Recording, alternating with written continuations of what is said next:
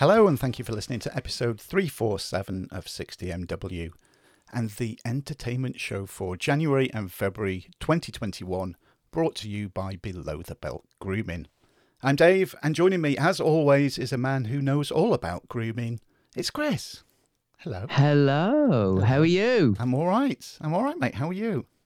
Yes, very well. Uh, I'm in, looking forward to recording with you all week. It's uh, it's been nice to it's because we record on Friday, so uh, it's just a nice way to round off the week, you know. And um, I had a busy week at work and all that kind of jazz.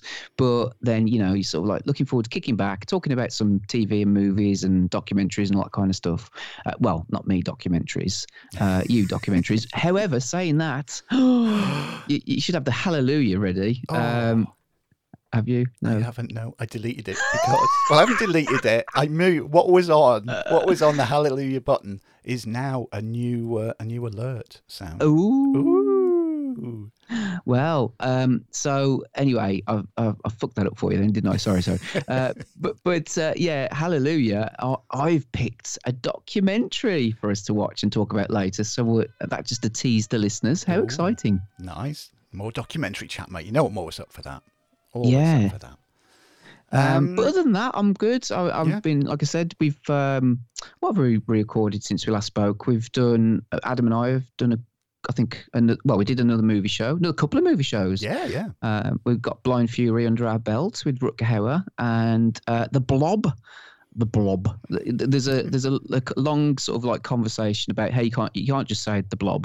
You have to uh, emphasize the Blob kind of thing. You know when you're saying Blob. Reminds me of is it series two of Blackadder where he meets Bob? Yes, and guess what? Adam actually says that as well. Oh, nice. So, there you go. Great minds think alike. Oh yes.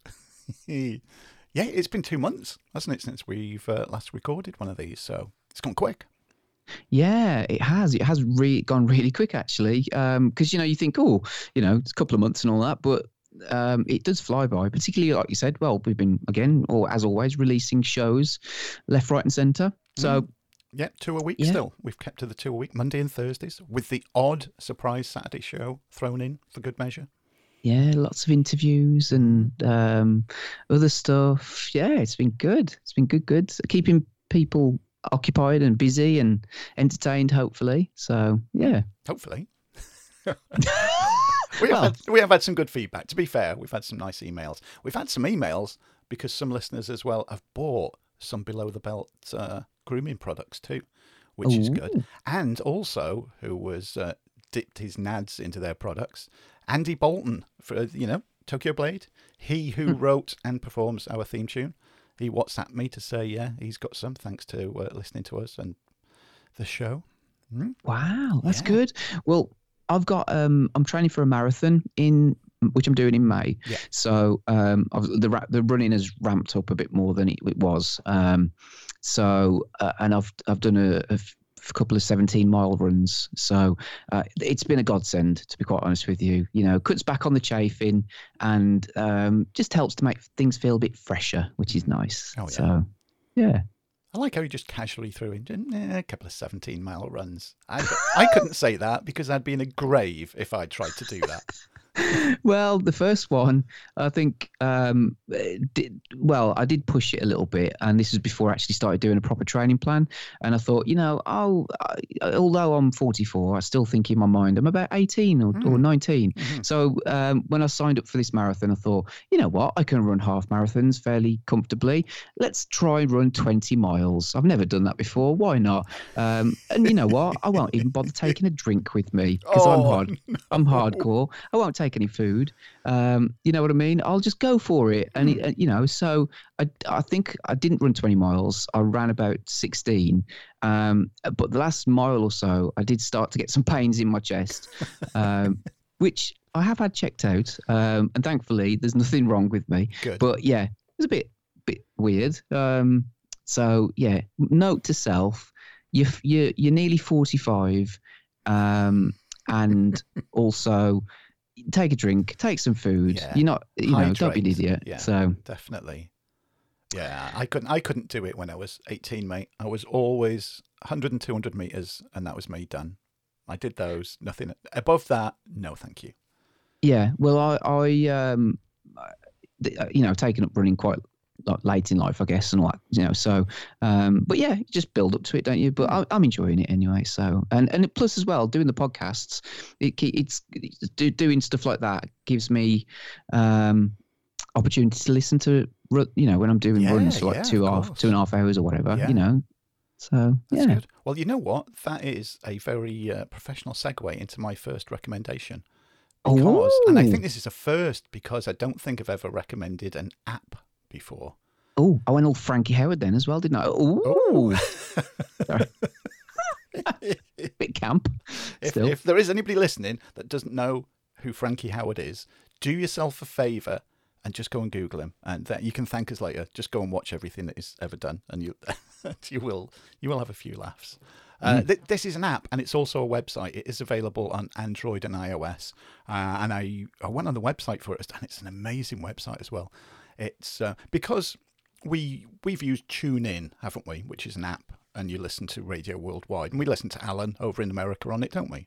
Tune yes. Yeah. Although, although saying that, um, they, I don't know what they did, but they, I think TuneIn started to get a bit pissy about um, people from the UK or countries abroad listening to stuff in America. So it's, I couldn't listen to it. But the stupid thing is, is that I can just go to say WBHF, which is uh, the radio station that Alan works for mm. and just click on listen live. Yeah, it's like, yeah. what's the point in stopping me from listening to it exactly. via TuneIn when I can just do it on the, the website anyway? So you, it's just, anyway. But yes, go on. Sorry. Yeah. Well, fuck TuneIn now. They can sort of get, get yourself an app or visit the website Radio Garden. It is oh. the user interface for it is amazing. It's it's the world, you know, it's planet Earth, and it's this um, 3D representation of it. And you just spin the globe, and the globe is full of all these little dots, these little green dots covered in them. Each one is a radio station, and you can zoom in. You know, you can do the old pinch and zoom to zoom into the globe and spin it, and wherever the globe starts um, stops, if it's over a light, it will automatically play that radio station. And there's all little independent radio stations. You know, you could just stop and it's a tiny little independent radio station in India, for example. And it comes up with the details of it and it plays everything. I've been hooked to it, mate. It's so good. Even just sitting there and spinning the globe and, and going, okay, where's it going to end? And it's on that radio station. It's you know when you got oh I've got ten minutes to spare. I'll listen to the radio. And then you end up you'll end up spending more than ten minutes with this mate. It's quite gets quite addictive to be honest with you. So uh, yeah Radio Garden app and website. That is mental. I'm looking at it now on mm. the website and like you said you got uh, the globe in front of you and all these little green lights yeah, and yeah. and dots and that is pretty incredible. I'm just looking at uh, the ones I'm interested in, the ones that are out in the middle of nowhere. Yeah. There's yeah. just thinking, well, what's that about then? Oh, uh, oh there's one in Russia. It's like, like I said, that is in the middle of nowhere. Um, there's tons in the UK, as I'm sure you can imagine, but it sort of zooms in on where you are as well. Yeah. When you you feel, wow, this is incredible. This is very cool. It's good, isn't it? And the app works the same way. You just see the globe and you just spin it round and then see you know see what you can find. It's good. That's amazing. Wow, I'm going to be playing with this for the next two and a half hours. That's that is very cool. I'm just looking, seeing. Wow. Yeah, you know what as well. If you if you sat on your computer and you oh, better time to kill, you normally scroll through Twitter or something, you will end up going to Radio Garden and just scrolling through that and seeing what what it ends up on one in the middle. Of, what's this one? It's in the mid. It's in Saudi Arabia. The Tamil Radio, Saudi Arabia. Awesome. This is all. this is very cool. Oh my god, there's one right in the middle of. It's oh, where's this? Uh, it's an island, uh, Jamestown, St Helena, and it's uh, like the tiniest little island in the middle of nowhere. It's unreal. Wow. It's good, isn't it? That's very cool. I'm going to be playing with this now. There you go. So if anybody listening, if uh, yeah, if you get it and you like it, send us send us an email or a tweet. Let us know what you think. Uh, and get in touch with. I think it's good as well if you find little independent radio stations. Just yeah, send them a you know a little message or something. I'm Like, going to you know, because can wouldn't it be cool? You know, like you said, that one in the middle of nowhere, and they get an email. You know, I send it, and they go, "Oh, we've had an email from Wales. Somebody in Wales has been listening to us." Well, that'd be so good. I'd love it. You know, if I was on that little island there. Oh my god, yeah, it'd be great. Can you search for? Oh, you can. There's a little hmm. search. Oh button. yeah, yeah. If you if you know what particular station you want to listen to, you can search for it too. It's all you know. It's not just potluck. But There you that's go. that's the exciting thing about it is potluck. I, I found Alan's radio station. Oh wow! And you can zoom in as it's like Google Maps, isn't it? You can Mhm. zoom right into yeah, where it is at street level. That's awesome, yeah. Dave. I think that's probably the best thing you've ever recommended.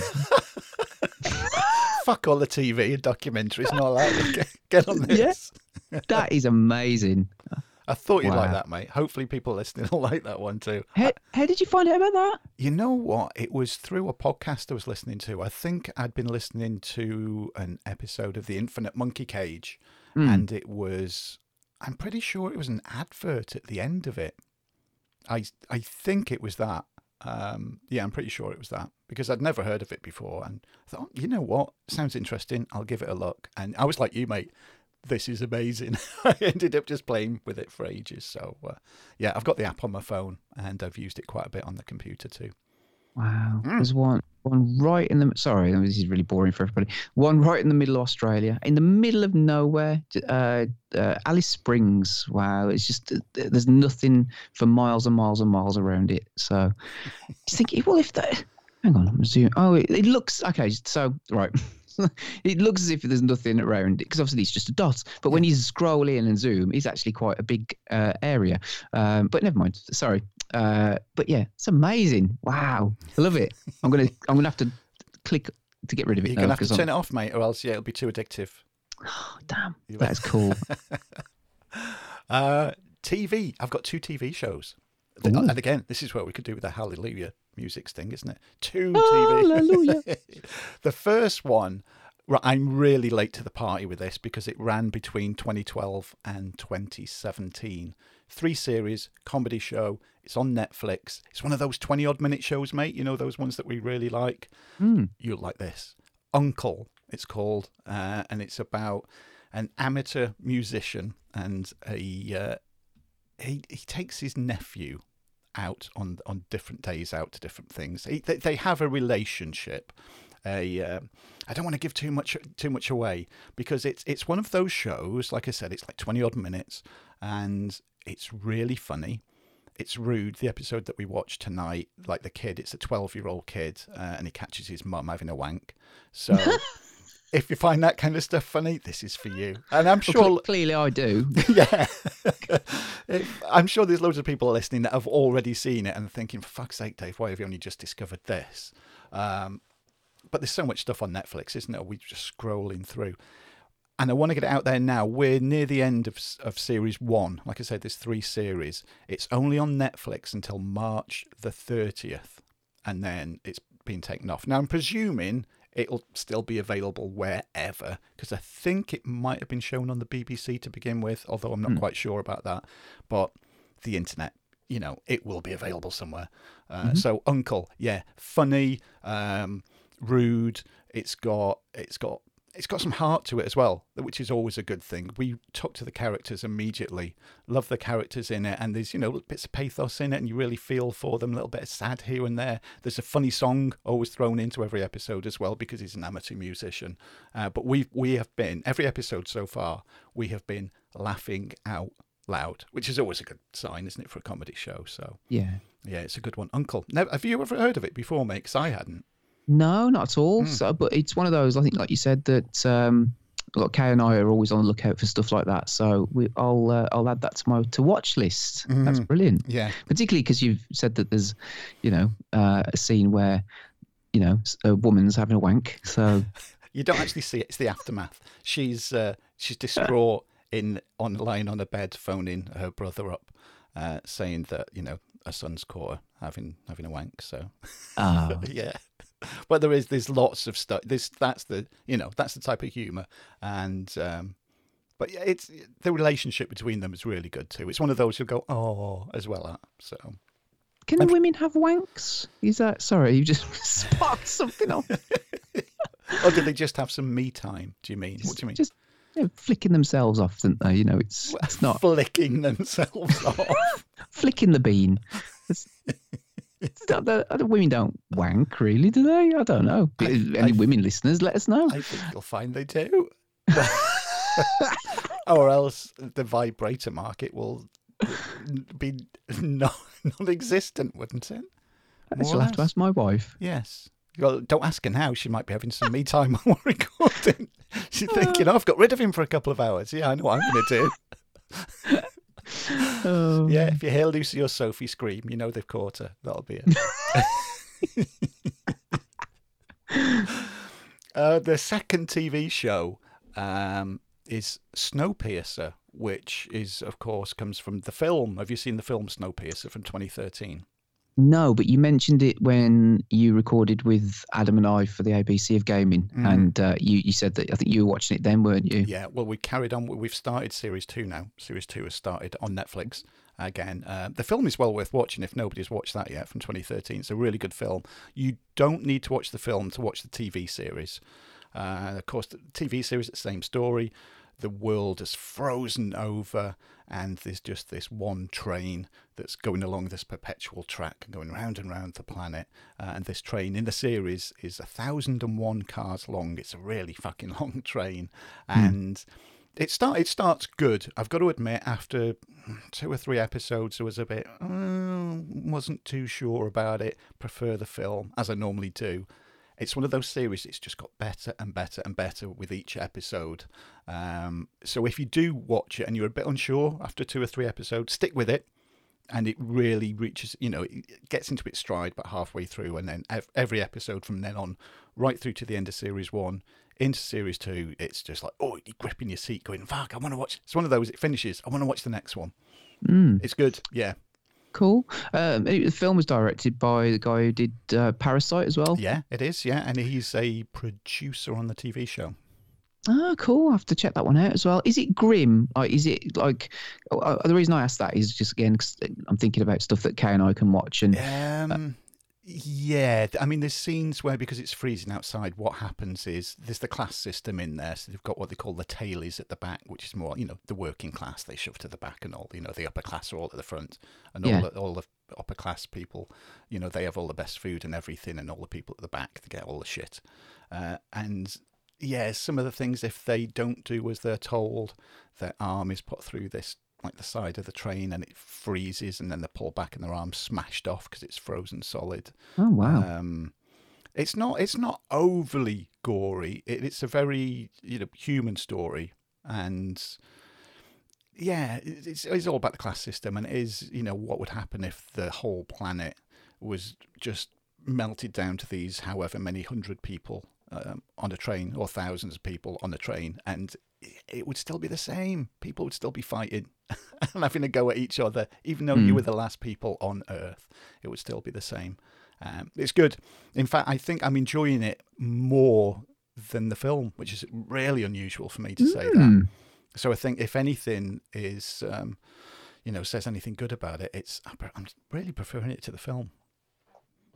Wow, that's good. It's good that it's carried on though. Um, you know, like you said, from the film, isn't it? Just expands on it, doesn't it? It does, yeah. I mean, it, it starts. It doesn't. It's not really. It doesn't even like continue from it. It's it tells the same the same story. It's got the same starting point of Earth is frozen. Everybody's got on the train, um, but of course, it's got a lot more time to Mm. to tell it, and the characters are different. And um, yeah, it's it's good. It's really really good. And there, it's about. It's one of those forty odd minute shows, so it's a good nighttime one. We normally watch it if we watch the film at night and there's oh, not enough time to watch another film, but you know, not time for bed or anything to turn in yet.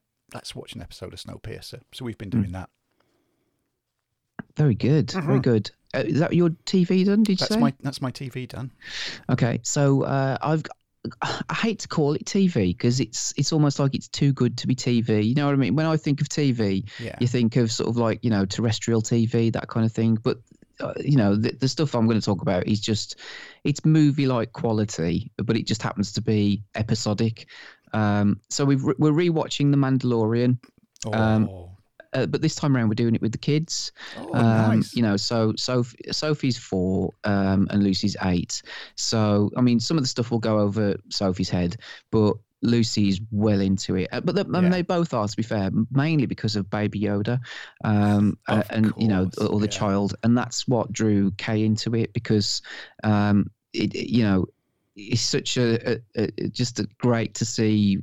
You know that, that character on the screen, if you want to call it that.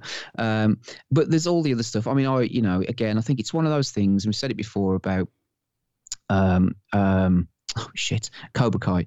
You know, there's stuff in there that that, that if what I, you know, you class as I suppose the hardcore fans will pick up on every little thing. Mhm. But then you know, for just the the, the layperson that you know just doesn't really get Star Wars or whatever, it's just it's brilliant. It's such a great great show, and I, I think I said to um, to Kay when we were watching it the first time around.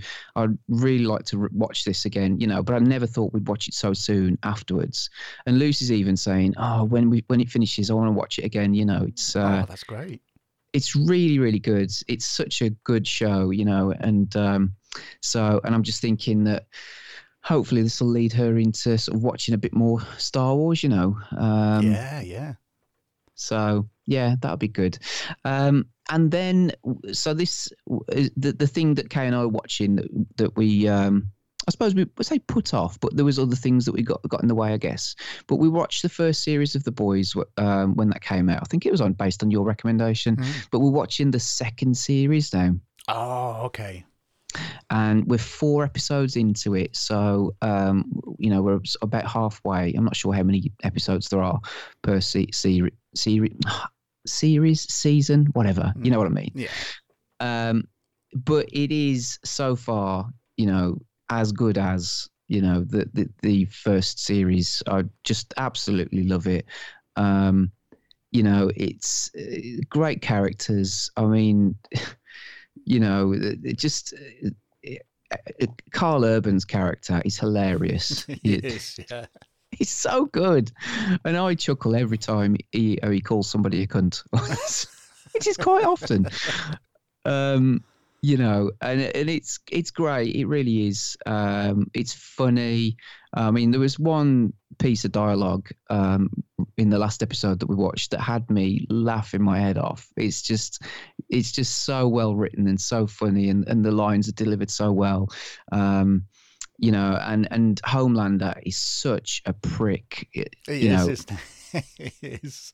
uh, such an unbelievable asshole. And when, when I was watching it, and I'm not going to give anything away in terms of the story, but he is, you know, the the sort of definition of an abusive partner or husband or whatever. You, because he'll be really nice one minute, and then the next minute he's, you know, he says something really sort of like threatening, but in a non-threatening way and then it just puts you on edge constantly. Look, what's he going to do? What's you know because he has the ability to just kill everybody, Yeah. um, and he knows it, and that's the thing, you know, and and so, and particularly with some of the s- s- stuff that's going on. Again, not, not saying anything about the story, but just him and his relationships. And uh, have you watched the second series yet? Oh God, yeah. We watched it when it came out, and yeah, like you said, loved it as much as, as the first series. And my favorite character is the Deep. I love the Deep, and and I think his character arc through both series is really good, especially in series two. Yeah. because he, he starts off a total twat, and then oh, you know, has a change of heart, becomes a good guy, and things change again. It's yeah, I've really, but all of the characters in it are great. Yeah, and it's so it's kind of um, taking a bit of a twist now, and and so like where we're at up, you know, with the story or at with it. Uh, so it, it's yeah, I'm not sure, quite sure where it's going to go at this point, but it, it's great. It's so so good, you know. And the thing is with it, I mean, there's a lot of I suppose what you call CG stuff in there, but it doesn't look overly CG to me. And there's some violence in it. It's really, you know, graphic. A Mhm. lot of it is, isn't Yeah. there? You know, Oh, yeah. heads getting ripped off, arms getting broken, all sorts of shit going on. You know, but yeah, it's really good. Yeah, it's got everything: action, comedy, the works in it. Yeah. Um, and the last thing again, and this is what I was I kind of said at the start that, you know, to call this or to put it in the bracket of TV is just underselling it completely and doing it such a, a, a you know injustice. Um, is we watched the the Queen's Gambit based on Oh, your recommendation. and Uh, oh my god, it's amazing. I mean, I'll be honest with you. The first episode we watched, I wasn't completely sold on it. Mm, You know, sometimes you watch a TV show and you you're hooked from the start. yeah, and I was because it was a, it's a bit of a slow burn, and so uh, you know I wasn't certain if we were going to stick with it. Do you know what I mean? But then as slowly, as as it goes on, and the more episodes you watch, I mean, there's sometimes we'd watch a couple of ep- episodes, you know, in a row, um, and it was just by the end of it, such a thrilling experience, just such a brilliant, brilliant show. Um, you know, brilliantly acted. Just, I mean, direction was just incredible. And this is not to do any disservice to the the filmmakers, you know, and the the um, person that directed it. I'll have to find out their name. Um, but you know, there were scenes in it that just kind of looked a bit like it was directed by Martin Scorsese. You know, there's Yeah. there's scenes in it where she's walking from um, like a, a, a, hotel car park through the lobby of the hotel, up the stairs, you know, and then uh, you know to the tables where she's going to be playing chess, and it just felt like such a Scorsese kind of shot. You know what I mean? Just Mhm. like the way it tracked everything. It was just amazing. Um, Scott Frank and Alan Scott. There you go. are The creators of it, um, and it, it it's such a brilliant, brilliant show. I mean, you know, it's just there's moments where you you, you don't you know you, you sort of think oh god you know where's this going and just uh, amazing moments of triumph i mean the end the last episode you know it kind of as i said it, it felt like you know all the rocky moments and movies um, put together you know Yeah, where, yeah. where there's there's all it, they're playing chess i know nothing about chess but i was totally engrossed with what i was watching um, didn't understand like I said, what they were doing in terms of chess. But you know, she's a she's a genius. So yeah. you know, even if I did, I still possibly wouldn't get it. So, but again, Yeah. it's you you know, you don't have to understand chess to to know what's going on. But if you do, then you possibly get even more out of it. But um, it's just a, an amazing show, you know, and just yeah, brilliant. I can't recommend it enough, and uh, just an awesome, awesome show. Oh, I'm glad you enjoyed it because it is it is a bit of a hard sell, isn't it? Hey, go and watch this TV show. It's about a woman who plays chess. You know, it could be about Yeah. anybody who plays chess because you're thinking, well, how fucking how good's that going to be? But it is, yeah, it's testament to not only the writing of the show and you know everybody behind the camera, but everybody in front of the camera too. I think both of the actresses uh, who play her, because of course you know it's the younger actress at the beginning. She was brilliant as well in it. You know when she's in the home, and then oh, you just get caught up in the story and the character, and you're thinking, like you said, what the fuck's going to happen next? And Mm. you just got no idea, and you just you're really caught up, and it's very very good. And I've read rumours that it could be a series two. Whether that's been Ah. confirmed or not now, I'm not sure. Um, but yeah, there could Hmm. be, and I think it was about her having a baby. So we shall wait and see. Hmm. Hmm. I don't know whether I'd want another series to be honest I with you, think it ends perfectly, doesn't it? I, I think yeah. I, I'm not sure what you'd get from it. I mean, like, but still, I mean, like, possibly explore, you know, the the stuff about her and her relationship with her mom. Um, but yeah, don't know. Yeah, it could go all like Rocky Three and or Rocky Four, and you know, there's this big steroid-ridden chess player that she has to do a chess match against. I don't know. Yeah, and uh, she gets uh, her best friend buys her a robot for her birthday Oh or something. yeah, and then there's this like music montage in the middle of her, you know, practicing chess yeah, to some '80s rock music. Yeah. It's a good job we don't write these things. um, is that it for T? Are we done with TV? yeah, I've got nothing else now. That's some that's some good TV there for everybody, mate. Uh, Yeah. Well, I've got onto documentaries. I've got six documentaries. Holy shit! Yeah, Wow. I'll fly through a few of these to begin. I'm going to start off with one that's on Netflix, uh, over here in the UK, of course. Dick Johnson is dead, uh, and it's directed and um, well written by uh, Kirsten Johnson, the daughter of the titular Dick Johnson. Now, Dick is, of course, it's Kirsten's dad. Her mum, Dick's wife, um, died a few years ago. She got Alzheimer's. Um, anybody that's gone through Alzheimer's knows it's not a great thing to go through. Uh, my granddad had Alzheimer's, and it was just heartbreaking to see him disappear as a person. He's still there, but mm. you know he doesn't know. Well, in the end, who he is or who I was or anything like that. So Kirsten lost lost her mum to that, and then her dad starts to show signs of having Alzheimer's himself. So she thought she's you know a documentary filmmaker. She thought she would film stuff that happens but put a humorous slant on it. And she prepares herself for the death of her father. It fucking sounds why why am i going to watch this? It sounds fucking grim as fuck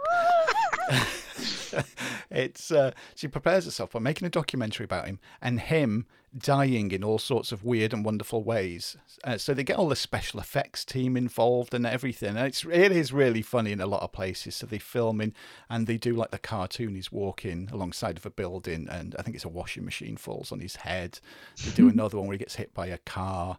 Uh, and they film it in such a way, like I say, they get stuntmen involved and all of this and special effects.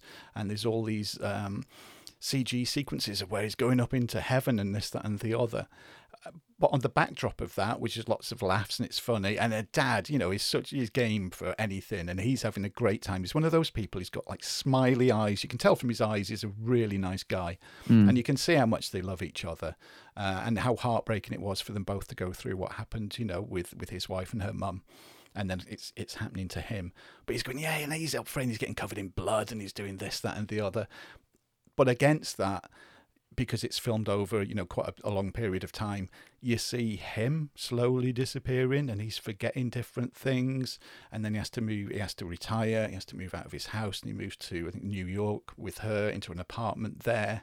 Um, so it's it's it's sad but it's also heartwarming and it's funny. And it's one of those where when it finishes it makes you think I'm going to make the most of every day, you know, Mm. There's things that we all complain about, you know, lots of days, and then you watch something like this and you think, oh, I'm pretty bloody lucky, really, because it's the simple things that mean a lot, which we've come to learn over the last 12 months with everything that's been going on. But it's it's mm-hmm. one of mm-hmm. those, yeah, you'll laugh a lot and you probably cry a little bit, and you'll feel happy and sad when it's finished, but sort of reflect a bit on your own life. It's good. It's a good documentary, mate. Hmm. Yeah, life affirming kind of Definitely. one of those. Yeah. Definitely. Yeah. Oh, that sounds good. Hmm. Yeah. Uh, also, this one's on Amazon. This is a really good, if you've got any interest at all in independent filmmaking, this is a really, really good one. It's called The Insufferable Groo. That's G R O O. And it's about an independent filmmaker, and he's made hundreds and hundreds of films. Nearly all of them a bit shit by the looks of them. But fair play to him, he gets out and he does it and this is a cracking story. He's had this dream. He just wants to make, you know, break it big. And oh, I don't. No, I'm not going to give away a big thing that happens in it. Something really big happens in it. The trouble is, now I was torn with this one because the guy himself is a bit of an asshole. so you know, really, when you're watching stuff, especially documentaries, you want a, ah, a, bit of empathy with somebody, a bit of connection with somebody, and then you're watching this and you're thinking, "Oh, you're a bit of a dick, you are, mate." but you've got to admire him for what he does, and there is some brilliant stories about independent filmmaking and what happens behind the scenes and what some people have to put up with, and something happens in it where you go and you go fucking hell. Well, I never thought that would happen. Mm. Uh, but it's uh, even if that bit wasn't in it, it would still be good. But because that bit is in it, it just it raises it even more. I loved it. The Insufferable Groo. It's really, ah, really good. You often have those moments in um, documentaries that you watch, don't you? so like, where, where did that come from? Yeah. we like those ones, don't we? yeah, the, oh, of course, you know the gold standard, abducted in plain sight. Oh God, yeah, that's always the gold standard thing. That one. Uh, another one that's on Amazon is Horror Noir: A History of Black Horror, and it takes as it as it says in the title, it is a history of black horror film. Obviously, it doesn't cover all of them, but it gives a good, you know, a good look at a lot of them. It's one of those um, documentaries where you're watching it and you need like pen and paper or you know your iPad or whatever near you because clips will come up and you'll be going, never heard of that one. I want to watch that one. That that one looks interesting. Uh, and I'd seen I had seen a lot of them, but there was some that I'd never seen before. And I wrote a list and thought I need to see that and I need to see that. And it was really it was a really interesting look at the history of black horror. Um, and I'm sure people watching it, you will discover a lot of, of, not only just discover a lot of films, you'll discover a, a lot more about um, the history of um, of black people in, in film and about how they the horror because there was the blaxploitation wasn't there of the early 70s as well and they mm-hmm. talk about that and how that sort of merged in with different horror films and everything because of course there was Blackula and you know Scream Blackula Scream and all ones like this. And they've got a really good um, selection of talking heads. And yeah, it's just really interesting and will give you more stuff to put on your watch list on Letterboxd. Trust me. Mm. Yeah, because it's interesting. I mean, like you know, Night of the Living Dead. You know, the um, the mm. main yeah, protagonist. Yeah, uh, is black guy, isn't he? You know, yeah, he's yeah. he's like almost, I suppose, the hero of the movie. Mm. Um, and you know, you you look at um I mean, like the, the Dead movies, you know, Dawn of the Dead. You got Ken Foree, and uh, you know, I'm just looking at the cast list here because like Candyman, Tony Todd. You know, how awesome is he in that? Oh, you know? brilliant, yeah. Um, so and, and those movies, particularly Night of the Living Dead, you know, came out around the time of like, civil rights movements and stuff in America. Mm-hmm. Uh, so it's quite a you know a massive ballsy move, isn't it? You know, on the part of George Romero to have somebody, uh, you know, as the I suppose what he class as the hero yeah. at a time like that. You know. Yeah, definitely, and it, it addresses things like that. It's it's a really interesting documentary. It's one of those. It could have uh, could have been expanded into you know like an eight part series. There is so much more to say about it, but it's you know as it stands right now, it's well worth a watch. Yeah. Mm. Excellent. And shall I carry on? That's three. Go for it. Yeah. Okay. All right. That's that's three down, three to go. So on the Disney Channel, there is a documentary called Be Water, which is all about Bruce Lee. Now, there's been countless documentaries about Bruce Lee, and I've seen a lot of them. Um, but th- this one's a little bit different because it's it's got a lot of input um, from his daughter, which is which is good. Um, because you get that personal touch to everything. You get the personal stories that were missing from quite a lot of the other ones. So there were scenes in it I'd never seen. There was a lot I had seen before, but it, it gave me enough stuff that I'd not seen before that I found it really interesting. And and some you know home footage and it's Bruce Lee for fuck's sake. Who doesn't want to watch stuff to do with Bruce Lee? Yeah, you know, you can just keep watching. And it's just, I could just not even just watching him fight, which is incredible. Just listening to him talk, I could just you know sit and listen to him talk for, for ages too, because you know he'd got a lot of good stuff to say, and it's it's one of the better Bruce Lee documentaries out there, and like I say, there is a lot of them. I really enjoyed it, and you know, I'm sure if there's hardcore Bruce Lee fans listening that know everything there is, uh, you probably won't learn anything new from this, or maybe you will. If you do, again, let us know. But yeah, I enjoyed it. Is that on the new Disney uh Disney Star, or is it was it just on Disney Plus? Because it's an odd one to have on Disney Plus, isn't it? I think it was on. Yeah, I think it was on the new Stars bit that's come out onto it. Oh, okay. Yeah, I'll definitely. I mean, I, you know, Bruce Lee, Enter the Dragon, watched that so many times as a kid, and uh, so yes, I will definitely be checking that. It's it's funny, it's interesting because um, Lucy was watching a Jackie Chan movie. it's one of his later ones, you know, where he doesn't do uh, his own stunts anymore, particularly. And um, well, it's like one of his kids' movies that he does. And I said, "Oh, um, I'll have to show you some uh, Jackie Chan stuff, like a show reel on YouTube or something like that of early Jackie Chan, hmm. because mm. he was frigging crazy, you know, with oh, some of the stunts he did and and the martial arts and everything. And I know that um, I think stylistically very different to Bruce Lee, but um, I love martial arts movies from that era, you know, and anything with Bruce Lee in it is just he's a must watch for sure. So, oh, I didn't know about that. That would mm. be hmm. cool. Yeah, it is a good one, mate. It is a good one.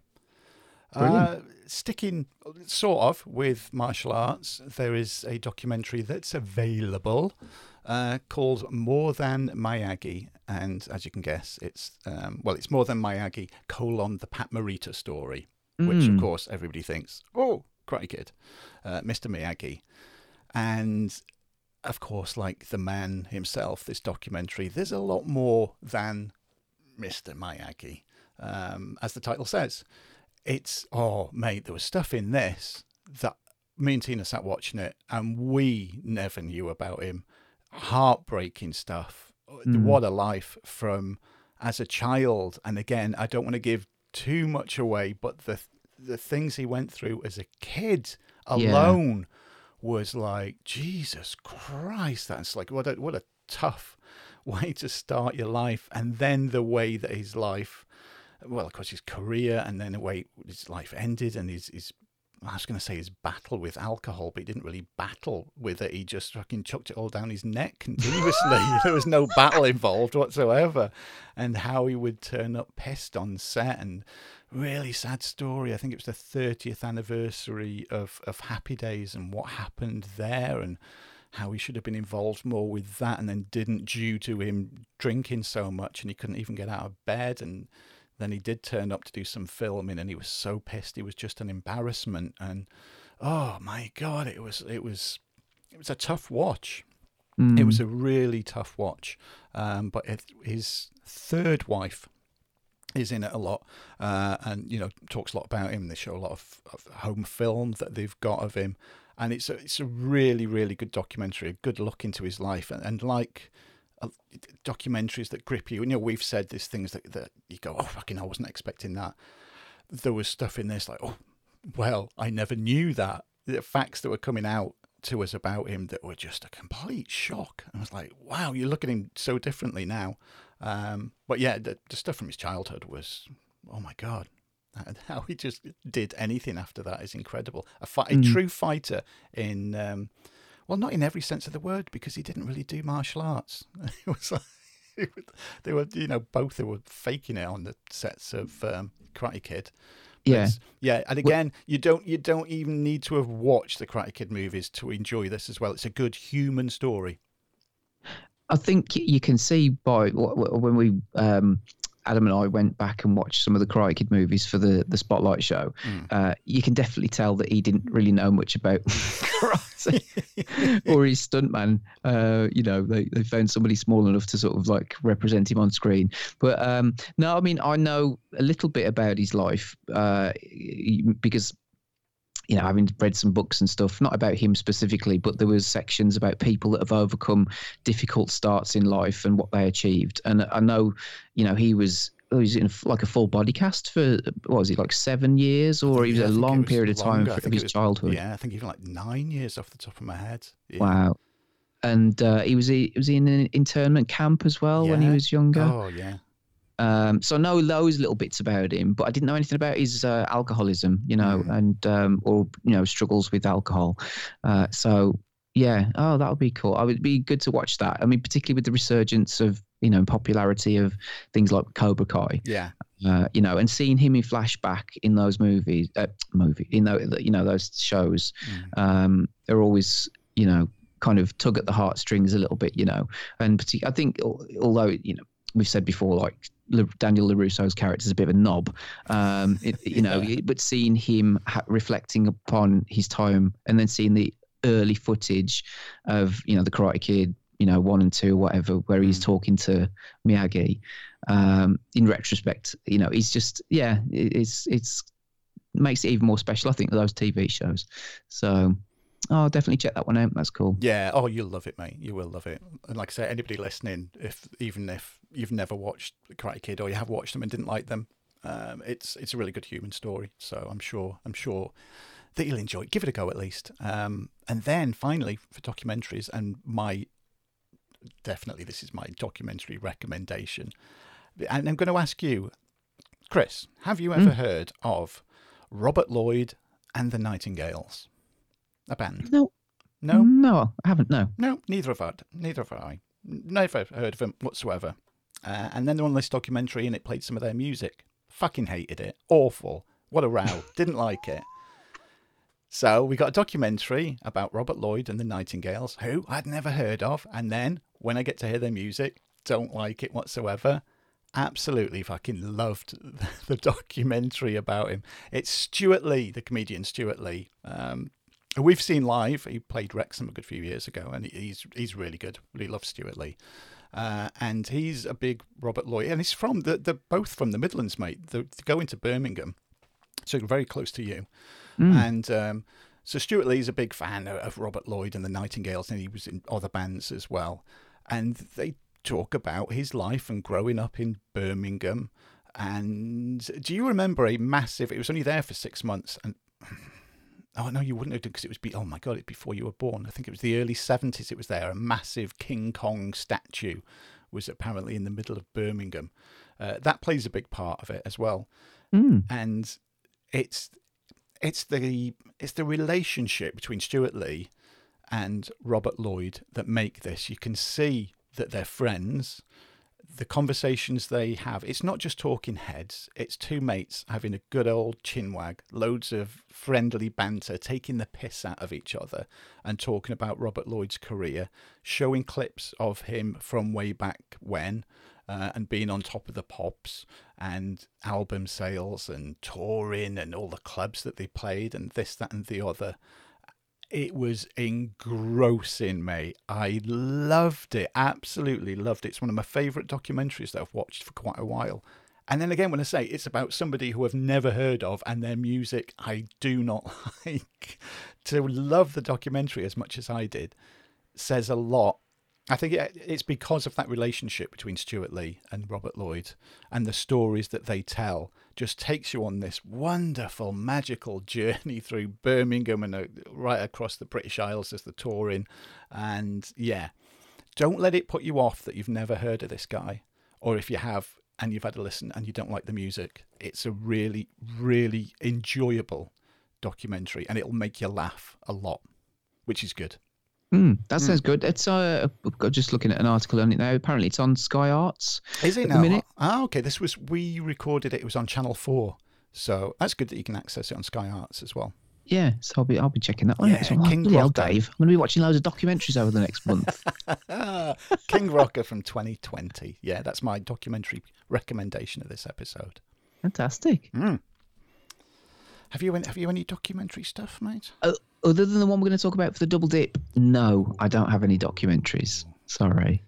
Well, I'll let you kick off the movies, but but before we do, mate, before we move on to movies, there is um, yes, it's back. We've got to have a few vegan alerts. because oh, mate, I've, there's some great ones. I keep saying, oh, this could be the last time. People had enough of these. There can't be anything else. It's it's getting quite samey. And it's the I, gift that keeps on giving. It is. It? it is. It gives so much, mate. So here we go. Vegan alert. Actually, I better say the bloody film and everything first, hadn't I? So there's a film, right? The film is called Dead Pigs. Oh God, that's going to have some for sure. bit, bit of a clue in the title, right? Dead pigs. The synopsis. Here you go.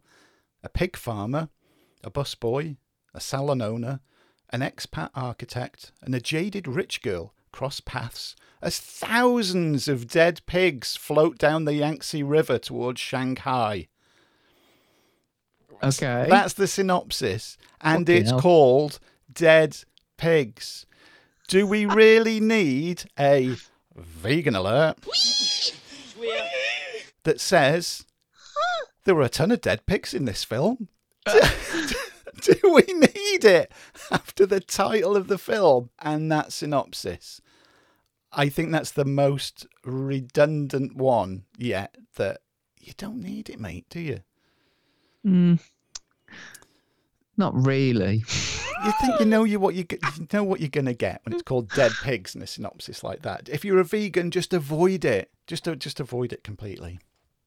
So here's mm. another here's another one. Um, okay, let me get this one. This is uh, Billie Eilish. The world's a little blurry. Documentary, mate. A documentary. So, vegan alert. Even though Billie Eilish is vegan, the documentary doesn't mention it. Oh wow! Which reminded me, what's how does that old joke go? Is it something like, "How do you know there's a vegan something or other?" you'll soon know because they'll tell you. There's that one, isn't it? It's if there's are we at the point now if there's a vegan in a film, we have to point out that they're a vegan. So by that Hmm. argument, we'd have to point out every carnivore in a film. Yeah, it, it's a bit crazy. isn't it? It is a bit crazy. It is having to point out when there is a vegan. Just in case you give them a Scotch egg or something. yes. So uh, I went. I oh, well, just for a, a, to do something different many many years ago. Uh, I decided to go vegetarian. This is when I was probably in my late teens, early twenties, and um, you know, and I didn't I didn't eat meat. I wasn't vegan because I didn't know what a vegan was back then because I don't Hmm. think they existed. Uh, you know, because it's a very modern thing. Uh, but anyway, so uh, yeah, I didn't eat meat, um, I ate vegetables, you know, and all that kind of stuff. But without, you know, unwittingly, uh, I went to um, the bakery one day and um, I got a Scotch egg. And because I didn't know that the sort of like the, the shell part of the Scotch egg was made out of meat. so you know um and then i remember now i can remember it now when this is all going back to oh, 20 odd years ago that i hadn't had a bacon sandwich or a sausage sandwich you know for uh, over a year i think it was. Yeah. and I, I just i was on the bus going into work and I thought you know what? Fuck it. And i went into uh, a shop and i got a bacon sandwich and it was the Oh. most amazing bacon sandwich i've ever had. So sorry to all the vegans out there. You know what I've got to ask now, though, because everybody's going to want to know: was it uh, ketchup or brown sauce that was? oh on? it's ketchup oh no! Yeah, see, I have this thing with um, with bacon sandwiches on their own. I always have red sauce, but if I have a bacon and egg sandwich, then it's brown sauce. Oh, okay. Yeah. Whereas with Kay is the opposite. If she has just a bacon sandwich, it's brown sauce. If I have a thing, if I have a sausage sandwich, then that's red sauce.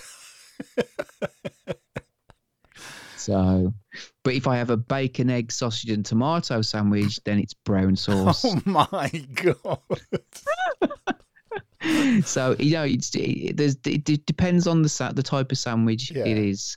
So yeah, That's that's complicated, mate. See, I just chuck brown sauce on anything like that. That Yeah. yeah. Mine's a lot easier. Yeah, just put brown sauce on it. It's fine. Mm. Uh, right, deep fried fingers. So I need to, yeah, I need to read the synopsis for this as well. Uh, a bear gruesomely hangs a human upside down to kill him for meat. Mm. you know. Yeah. Then various animals congregate at a restaurant to justify the need to kill and eat humans. It was interesting and provided a point without being preachy. Vegans often find themselves in situations like this, so hopefully the point will shine through. So, we know that, you know, humans are hanging upside down and animals are eating them at a restaurant. This one has a vegan point. There'll have to be accommodation for my pussy. I love that one. I love that one. Yeah, it's. um I'm going to say it again because I want to hear it. The vegan point There'll have to be accommodation for my pussy. is the cow orders a salad. What? Now, I thought. I thought surely a better point would be that the cow would also eat a human. I'm confused. Is this an animation or is this a, what kind of film is this? I don't know because there's no poster for it on Letterboxd. No, so there isn't. I don't know. And well, she liked it because you gave it five stars. Yeah. So either way, but disappointing that the cow ordered a salad. Okay. mm. Now then, final one. Borat subsequent movie film. There is a vegan alert. Deer head on wall. Fair enough. Warning vegans, there's deer head on the wall. Now then, this one has something I'd never seen before. And it's uh, the reason why there is a new sound drop now premiering because this one has a trigger warning. Yeah, Dave, you can sit here. I'm going. Nobody's going to get that outside the UK. Do you want to explain who that is, mate? Oh god! So that's from a a, a comedy show called Only Fools and Horses. There's a character in it called Trigger, who uh, basically called um, the character whose real name was Rodney, uh, called him Dave inexplicably, uh, and it was just well, he was a bit thick, really, wasn't he? I think Yeah. so. Yeah, So, isn't it? I mean, for me, if somebody's been triggered by something, it means that it, it's getting you worked up, isn't it? That's the way I've always thought of it. If you're triggered Yeah. by something, you're being worked up by it, aren't you? yeah. There's something that there's well, it's the words, the, the clue, isn't it? You know, that has, has sort of triggered you into a rage or upset you, um, you know, and that may not eh, trigger somebody else, but it's it's touched a nerve. That's another way of putting yeah. it. I Oh, think. yeah. That's good. Touch the nerve. So, Borat, subsequent movie film. Trigger warning. Yeah, Dave, you can sit here. I'm going. Rudy Giuliani's erection. Oh god. What? That's it. What? What? Rudy? Giuliani's erection. Tri- Okay. Triggered her for for what? For, why is why is that a trigger warning? Yeah, Dave, you can sit here. I'm going. did she feel? Did well going back to the uh, earlier TV show Uncle that you were talking about? Did she decide to have a wank as a result, or did she flick herself off, um, or did it make her sick or angry? I'd love to know. I would love to know, mate. I would love to know. But if nothing else, it gives us a new sound drop for this show. So Rudy I'm- Giuliani's yeah, erection. Yeah, Wow. I'm waiting to see if she's triggered by anything else now. It's, Oh my God. Yeah, it's one to watch out for. Okay. Well, there you go. Awesome. Well, um, I, I'm, I'm, I, I really want to know. I'm just looking. How many followers has she got? Has she got like a million followers or something ridiculous? It's, it's a lot, isn't it? It is That a lot. is a lot. Uh, wow, she's logged 20,551 films. Oh, you go. She's got 23,587 followers. Hmm. Uh, oh, no, sorry. That's how many she's following. Bloody hell. Um, but then she's got 21,467 followers on Letterboxd. how many have I got? 10 but then I don't. Oh, I don't like. Hopefully, I don't. I don't write sh- stupid shit like that on my profile. So No, you know. maybe you should come up with your own alerts, mate, and and then you know we'll take it from there. Well, I have to put a trigger alert. Yeah, Dave, you can sit here. I'm going. I was waiting to see if you got the your fingers hovering over the oh, button. oh, I'm like a bloody pianist, mate, just waiting, hovering over. Um, yeah. So so um, just it's things that make me angry. So I'm gonna have to put that in. Oh, actually, oh, I've got 18 followers. There you go. Ooh, And I'm only following 13. So that means I've got extra. Look at me. look at you, you bloody letterbox celebrity, you. yes. With my um, are you are you a Letterboxd influencer now?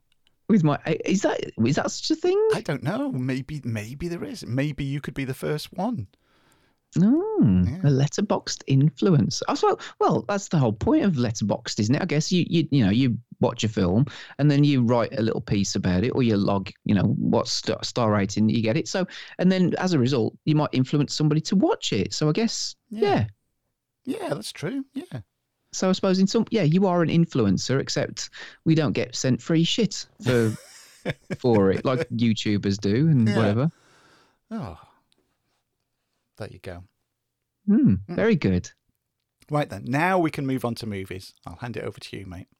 Okay, doke. So, uh, where shall I start? So, um, I don't want to talk about it in any great detail because it wasn't very good, but it just kind of leads on to another conversation. But one of the films that I watched was uh, Birds of Prey and the Fantabulous Emancipation of One Harley Quinn, um, which is a stupid fucking title, if I have to say, um, which kind of sums up the film, if I'm being perfectly honest with you. Um, so, I think we've said it before that we switched off Suicide Squad, didn't we? Um, Yes, yeah. Not that not that we watched it together, but I uh, I just it was one of those films. You know, I think it got a lot going for it. In as much as the cast was good, you know, got a decent director on board. Um, it's about you know superheroes or you know super villains if you like all coming together and so you know wh- what could go wrong but it was just the shittest film i think i'd watched in a long time so i just turned it off and uh, apparently harley quinn was one of the better characters i mean the joker in it jared leto was shite as well um, let's be honest Yeah. so i just yeah couldn't be asked. But um, this was a premiere on sky a few weeks ago, and uh, I, was, I was a bit of a loose end on a Friday night, and so I thought, well, I'll watch it, and uh, it, it, it's one of those where it tries so hard to be like Deadpool, um, and you know, there's a lot of sort of talking at the camera and you know comedy and uh, you know um adult language you know swearing and just it's it's trying to you know violence but it just feels it falls flat and it just feels like i said it it just trying too hard to be like deadpool. Um and it as much as margot robbie does throw herself into the role you know and uh, she she if you want to say she's perfect for the part you know she clearly enjoys playing that character. But the one of the things that I found a little bit about Suicide Squad with her character was, is I suppose to look at, you think, yeah, you look the part, and I, I don't really know a great deal about Harley Quinn other than I know she's in Batman, um, but you know she's never featured in any of the previous films as such. So this is the the only thing I've got to base it on, but it's I found it quite irritating and quite annoying. And um, I don't know if it's just the way she speaks, or if, like I said, she tries too hard to be funny, uh, or if that's just the way the character is. But I, it, I think your enjoyment of the film is going to fall whether or not you like that character. And I just found it very, very irritating. And because the the story is is that um, the Joker's out of the picture now, so she becomes a target for everyone in the in Gotham City or wherever it is uh, to they want to kill her. So she has to go off and do a job. And the bad guy in it is played by um, Ewan McGregor, who has you know quite a bit of fun in the role, but it just didn't do anything for me. Like I said, if anything, it made me want to watch Deadpool again.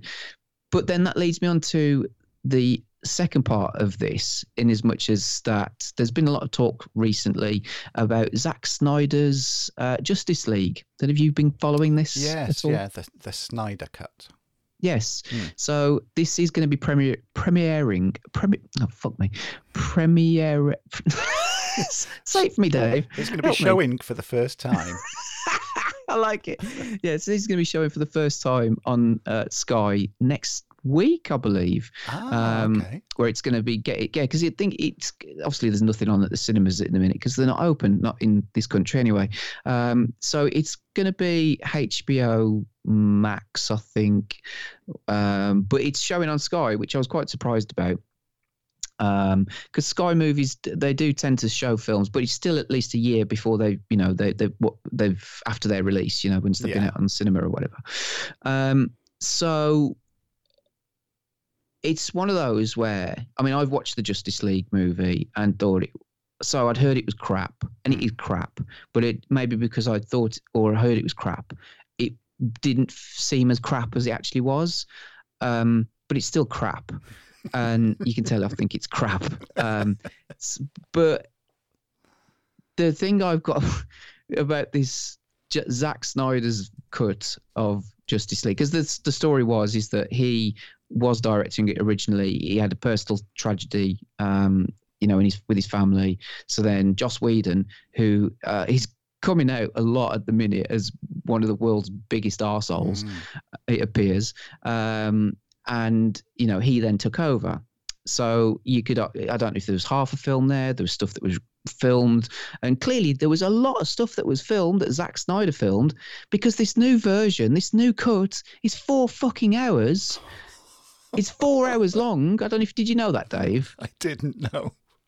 This new cut, it is four hours long. Oh, And now, uh, let's just talk a bit, little bit about Zack Snyder. I mean, his early stuff, his first feature film, Dawn of the Dead. I think we both agreed we both really liked, didn't we? yeah, yeah, we do.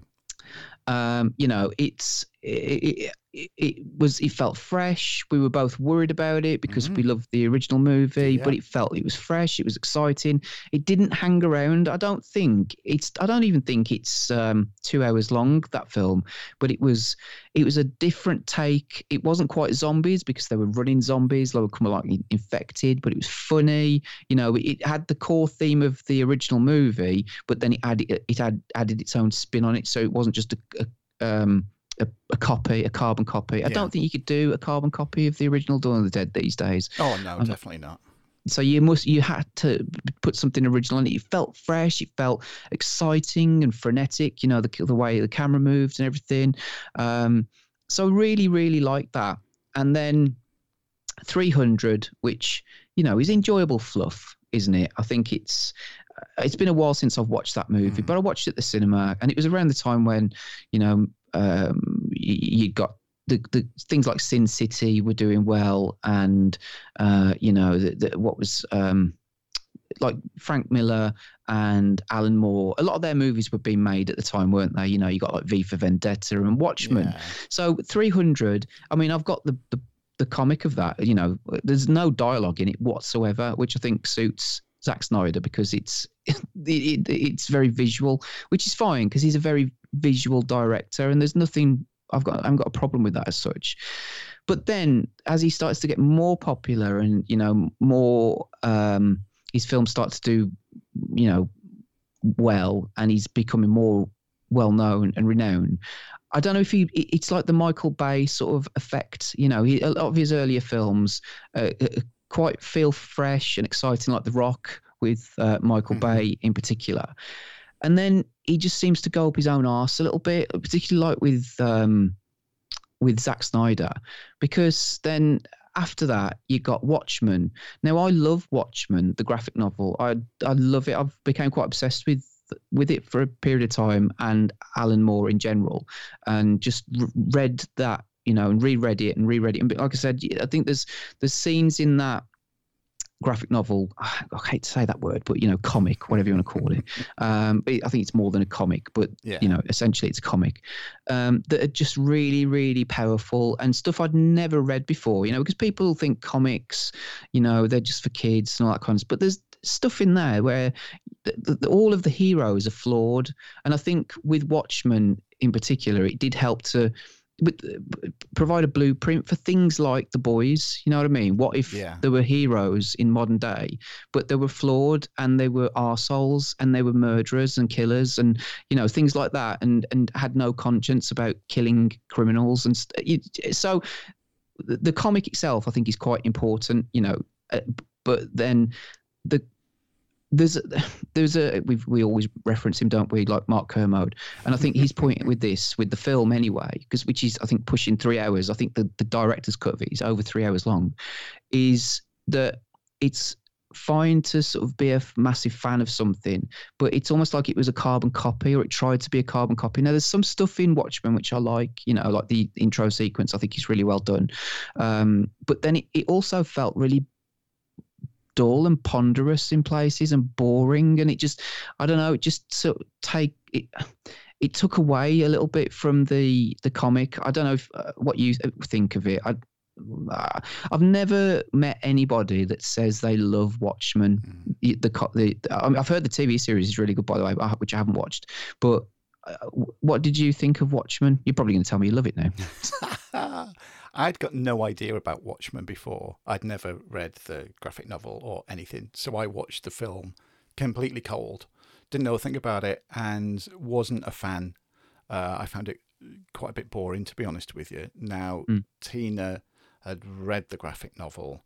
Uh, and she enjoyed the film so much so that we've got I don't know if it's the 4K version or Blu-ray, but it's some super duper version of of it that we haven't watched yet and mostly because I keep going, "Mm, I don't know if I want to watch that again because I didn't really like it. But I, I, I, at the point now where I will give it another watch uh, and and see what it's like and go into it with you know fresh eyes and my expectations lowered somewhat and maybe I'll enjoy it more like you said but you know if you go into something and your expectations have al- already been lowered sometimes you enjoy something that bit more because you're thinking, oh, it's going to be shit, it's going to be shit, and then you go, oh, it's not that bad actually.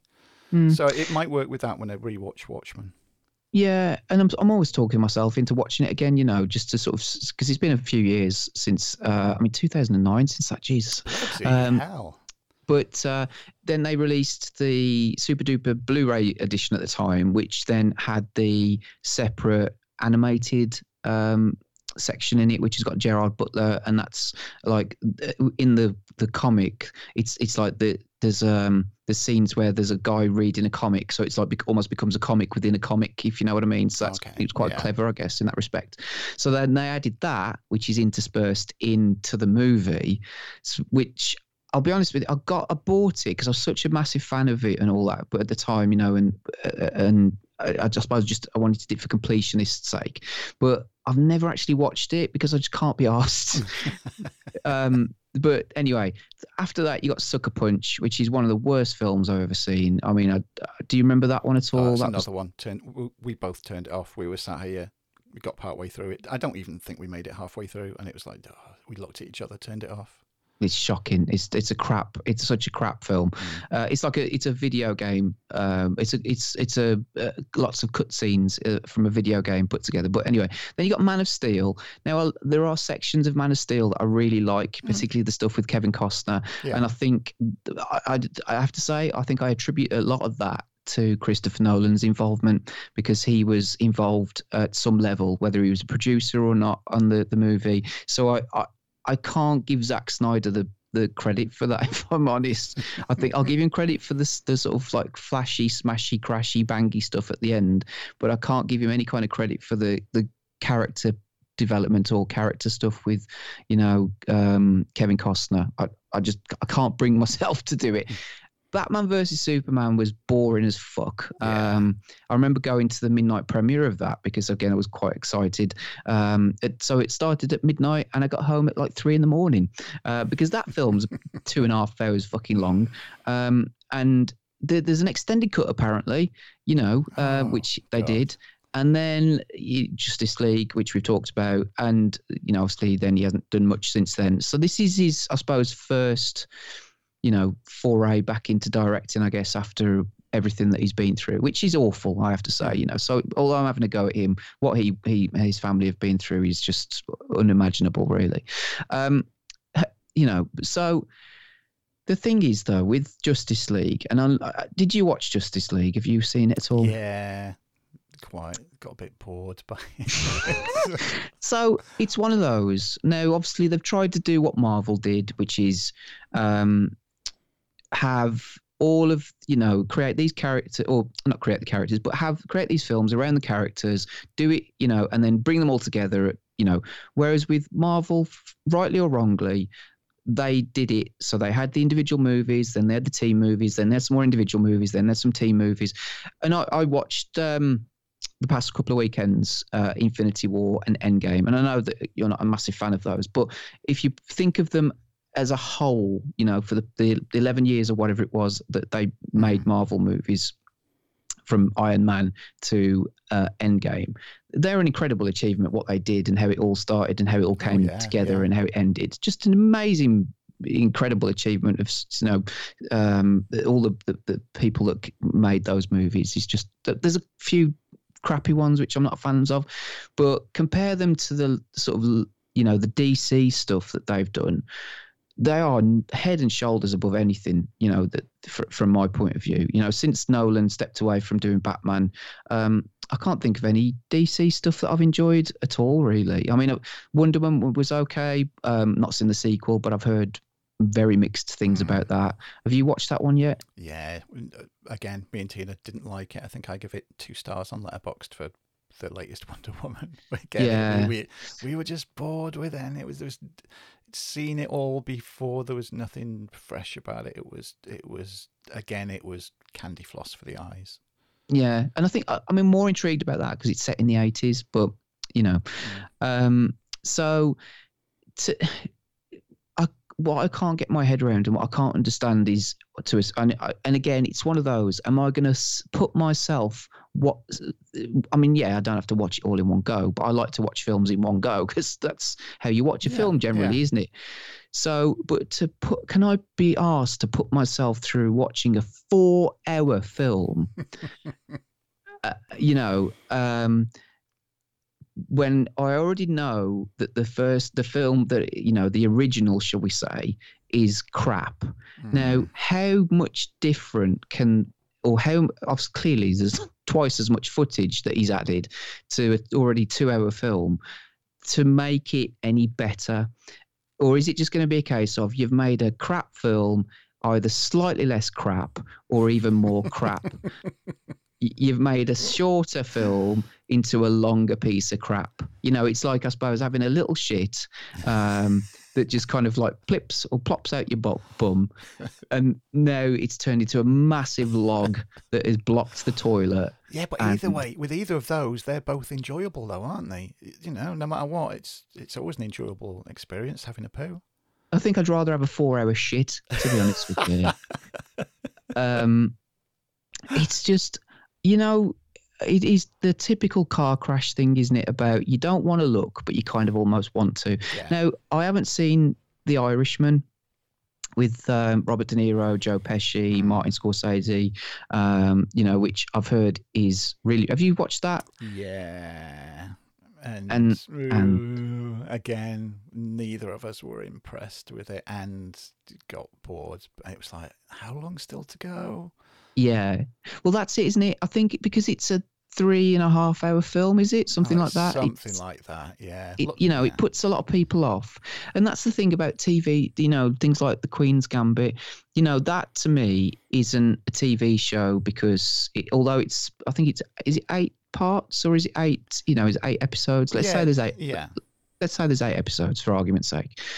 But to me, that's a, an eight hour movie, Mhm. you know. But I, if I looked at it as an eight hour movie, I wouldn't want to watch it because who wants to watch an eight hour movie? Yeah. You know, that, that's your day gone, isn't it? Yeah. But if you if if you put it as an eight part TV show, that is really a movie. When you, you drill it down, it is actually a, a film, isn't it? Really, Yeah. or it feels like it at least. So,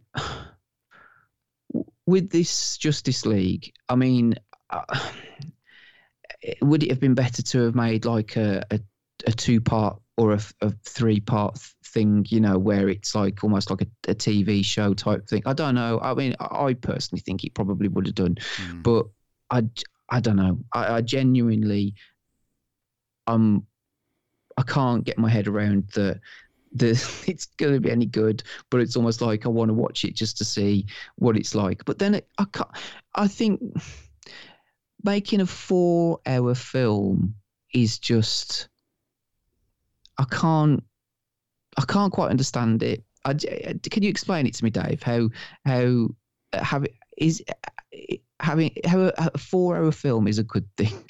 I just it's, it's the long i mean the, yes you, we've talked about the lord of the rings last time didn't we? You know and the extended cuts Mm. they do push it you know into three hours three and a half hours. I think maybe even the, the the return of the king you know does push four hours. But that was the extended version you know. You can argue this is an extended version but the, the lord of the rings films are multi award winning oscar f- winning films and again i don't look at those as individual films i kind of look at them as a, a whole a nine hour film if you know what i mean but it's mm. split into three parts Yeah. so I can't. I, it's it's hurt my head today thinking about that.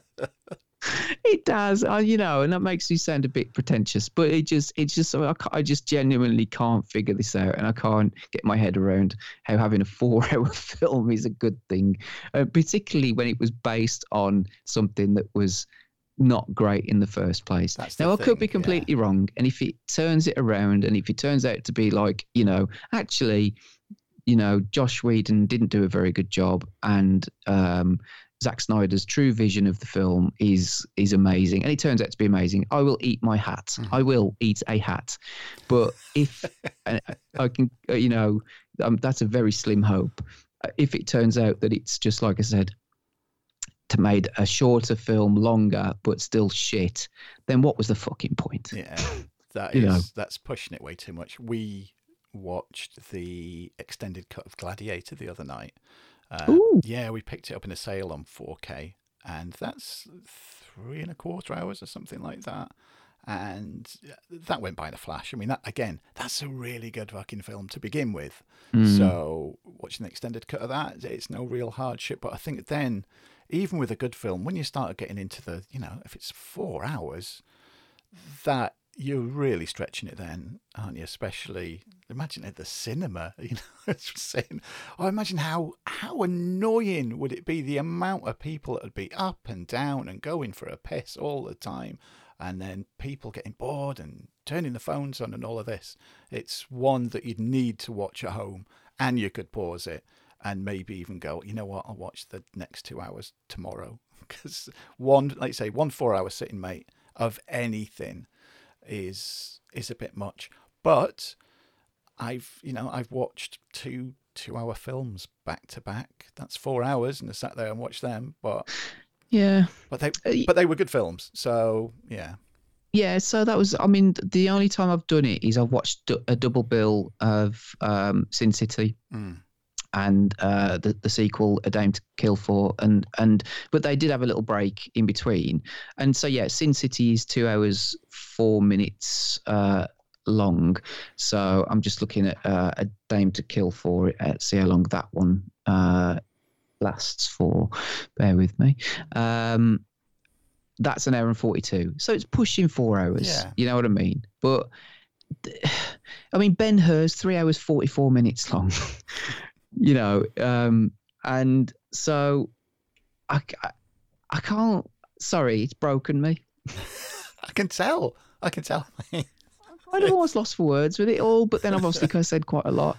T- the Ten Commandments is three hours forty minutes. You know what? I can I can see us sat here in a couple of months recording the uh, March April show, and you're sat going, "Fucking hell, mate. right? I only want to talk about one film. It's the Snyder Cut of Justice League. It's fucking amazing." if you want.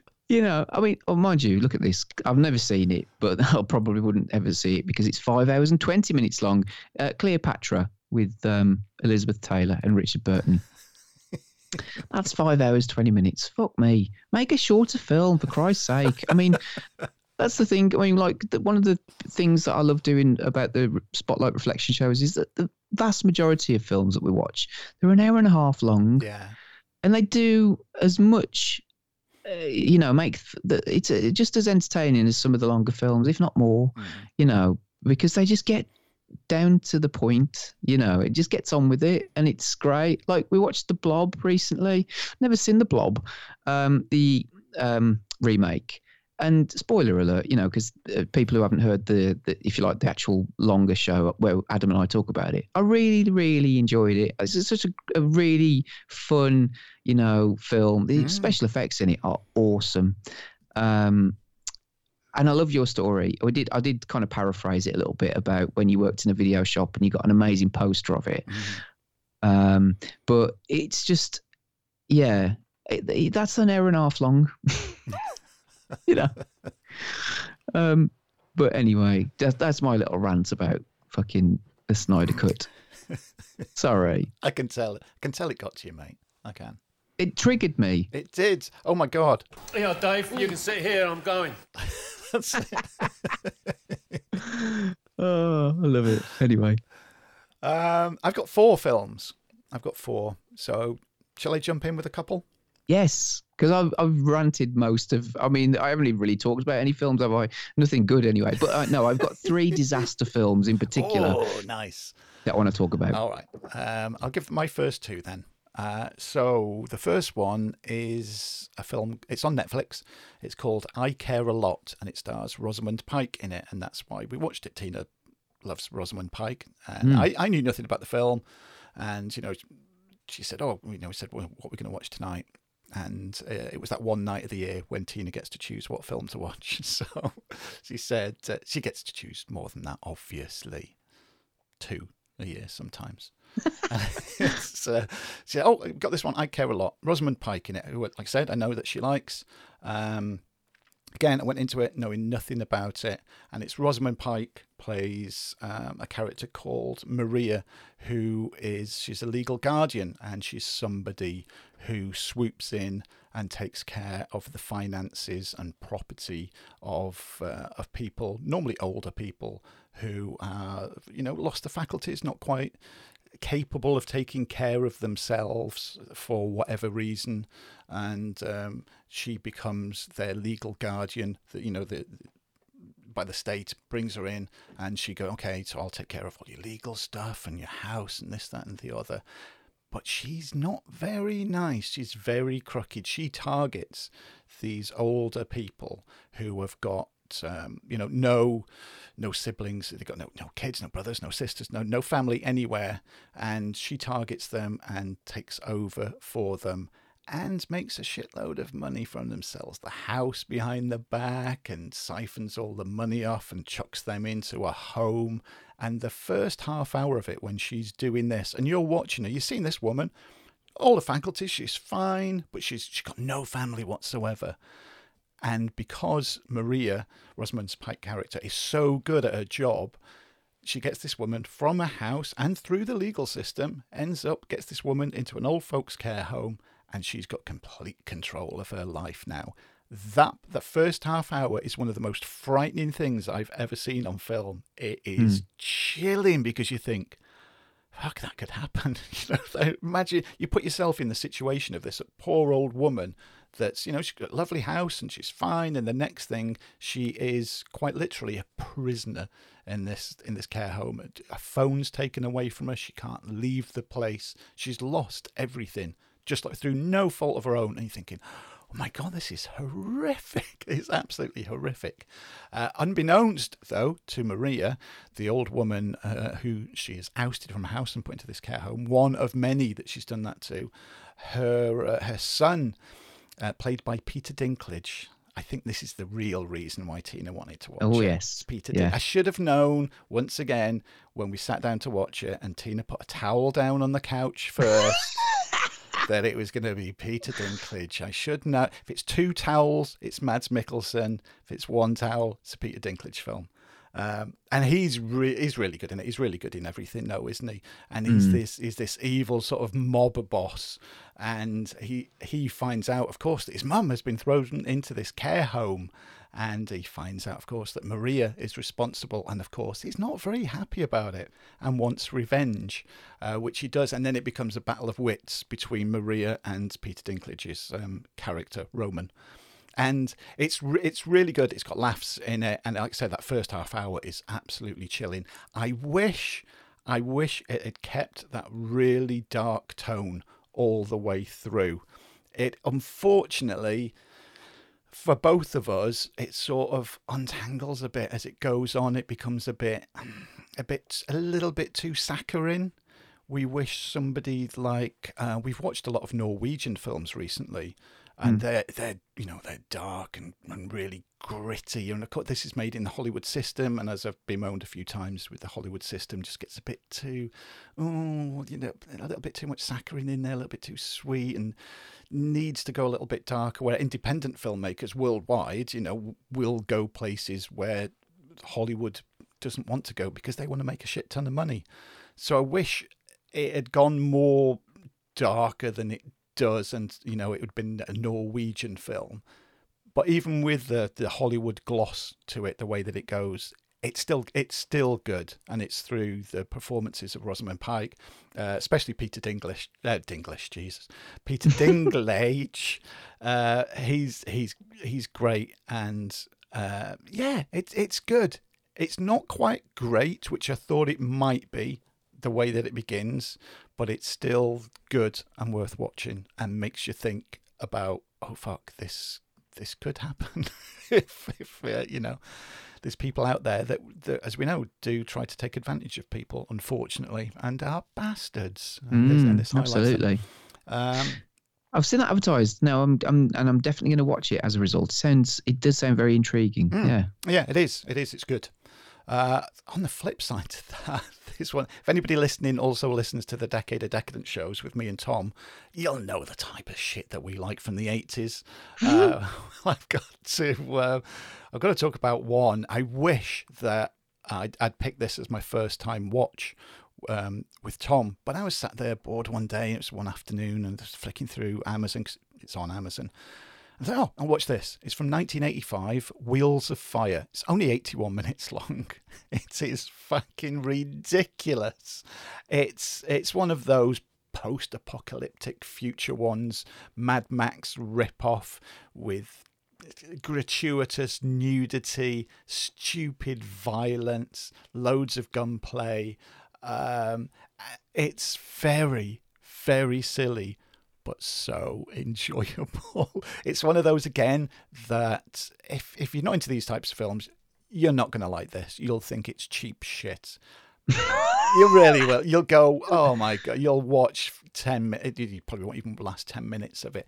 But again, if you like the kind of stuff me and Tom talk about on the Decade of Decadence shows, and ridiculous low budget Mad Max rip off films from the eighties, Wheels of Fire. How this has passed me by for so long, I don't know, and I had a great time with it. So yeah. I'm just looking at some pictures of it now. It looks amazing. it's it's really it's fun. It, it's it's I mean again, it's probably best watched with mates late at night, few beers. I watched it by myself in an afternoon with a cup of coffee, and I had a great time with it, which I think says a lot. And the po- the posters, the DVD covers are amazing as well. Mm. Like, you know, you, you you would have taken a trip to the video shop when you were a Oh, kid, or God, you, yeah, you'd have picked this up in a heartbeat, wouldn't you? easily, mate, easily. Yeah, Oh, that looks cool. It It's- reminds me of um, the first when I started to get into a little bit into reading when I was a kid. It was the Choose Your Own Adventures of uh, Ian Livingstone and Steve Jackson. Hmm. Um, and so you know, it was those books that got me into reading because they weren't like traditional books. You know, you'd you know, if your hero goes left. Turn to page 10. Yeah. You know, if your hero goes right, turn to page 20. You know, so there was that element of chance to, to them as well. So but the first book I ever picked up was called Freeway Fighter. And that was like a Mad Max post-apocalyptic sto- sort of tale, you know, uh, about that. But you were the hero in the story, you know. But the cover of it was amazing because it had this sort of car that was armored, a bit like the ones in this on the cover of this this DVD, uh, Yeah. you know. Um, so yeah, I love stuff like that. It does look awesome, and it's definitely it's clearly a rip off of Mad Max. Oh, it is, it is, Yeah. Even the tagline says "one last hero." Well, I mean, like Mad Max Three, wasn't it? You know, um, we don't need another hero Yeah. or whatever. So Yeah. Eight, 81 minutes as well. Flies by. It's a good one. brilliant. Go on, mate. I'll hand it over to you. Ooh, let me click on Letterboxd. Where are we? Ooh. So, um, just very briefly mention these. These are animated films. We've obviously watched a lot of stuff with the kids, but I know I think you're a fan of these. But the, we watched The Croods. Oh, yeah. I haven't seen the second one yet, though. Uh, yeah, and so then the Croods uh, two, or the Croods a New Age, as it's called. Yeah. Um, so these are uh, about like cavemen, you know, and it's, but they're, and it's Nicolas Cage. Uh, Nicolas Cage is good fun as always, you know, and uh, he's the dad of the family, and um, it's just, eh, you know, it's about. I suppose the moral of the tale is about you have to let go at some point of your kids. You know, you have to let go of them, and you can't protect them forever. And they've got to make their own way, and they've got to, you know, take risks and live life. That's kind of what it is, but it's wrapped up in this really funny, engaging, really well made, really well animated um, story. You know, about these these family of cave people and uh, you know how they meet uh, Ryan Reynolds' his character who's an outsider and but he's not your typical caveman he's like got a you know he, he, he can harness fire you know he can he can uh, light fires and stuff like that so there you know and he uh, the daughter of Nicolas Cage um, oh, the actress who voices her escapes me. Uh, she's very famous. I think she's doing the Cruella movie. What's her name? Oh, I saw the I saw the trailer for that the other day, and Fuck. I know who you mean. It's, it's not. anyway, It's not. It's not. I've got Emma Stone in my head. Emma Stone. There yes, that's it. Yes. Um, so you know, it, it's it's really well voiced, and it's but it's one of those films that I think that people will watch or people will see and they'll think, oh, it's just Ice, Ice Age, or because it's not Disney Pixar, they'll just sort of think, oh, I'm not going to bother watching it.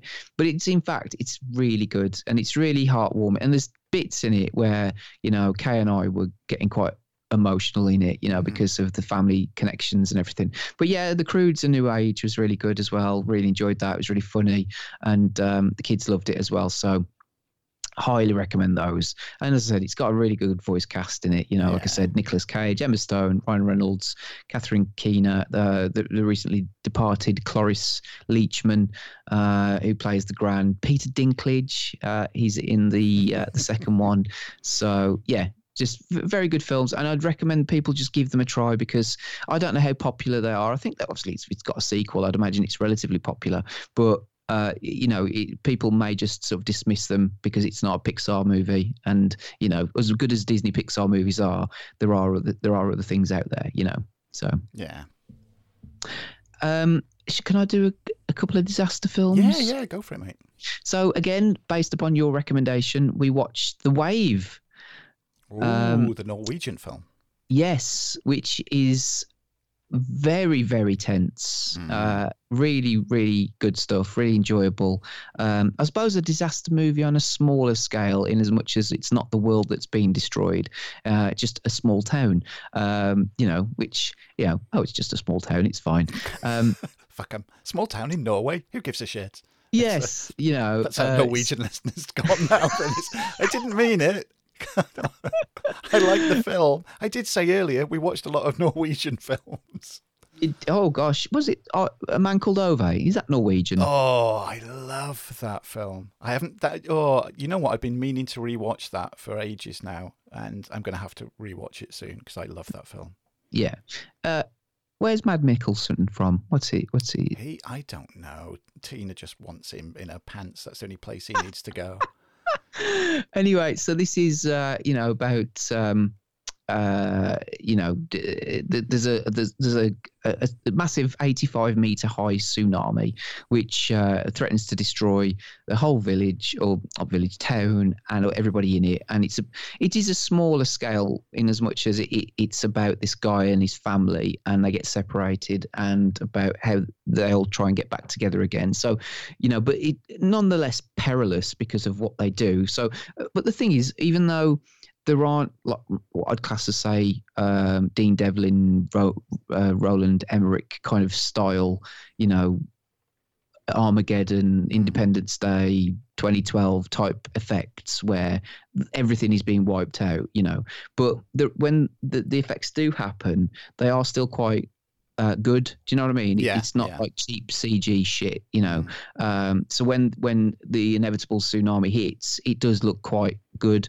Um, but it does definitely rely more upon the performances and the people and you know the the things you know just the, i suppose the they're stuck in a in a room and if they open the door they're going to drown because all the water's going to come in uh, um, uh, the water's rising slowly uh, and how are they going to get out you know and it's will they get out? And and so there's there's stuff like that you know that's really really good. Um, so we both really enjoyed that. It oh, was good. it was a very tense experience you know um, and there were times where you know going back to sort of being stuck in a water a room full of water you know you, you you do feel like you're holding your breath yeah yeah. while you're watching it.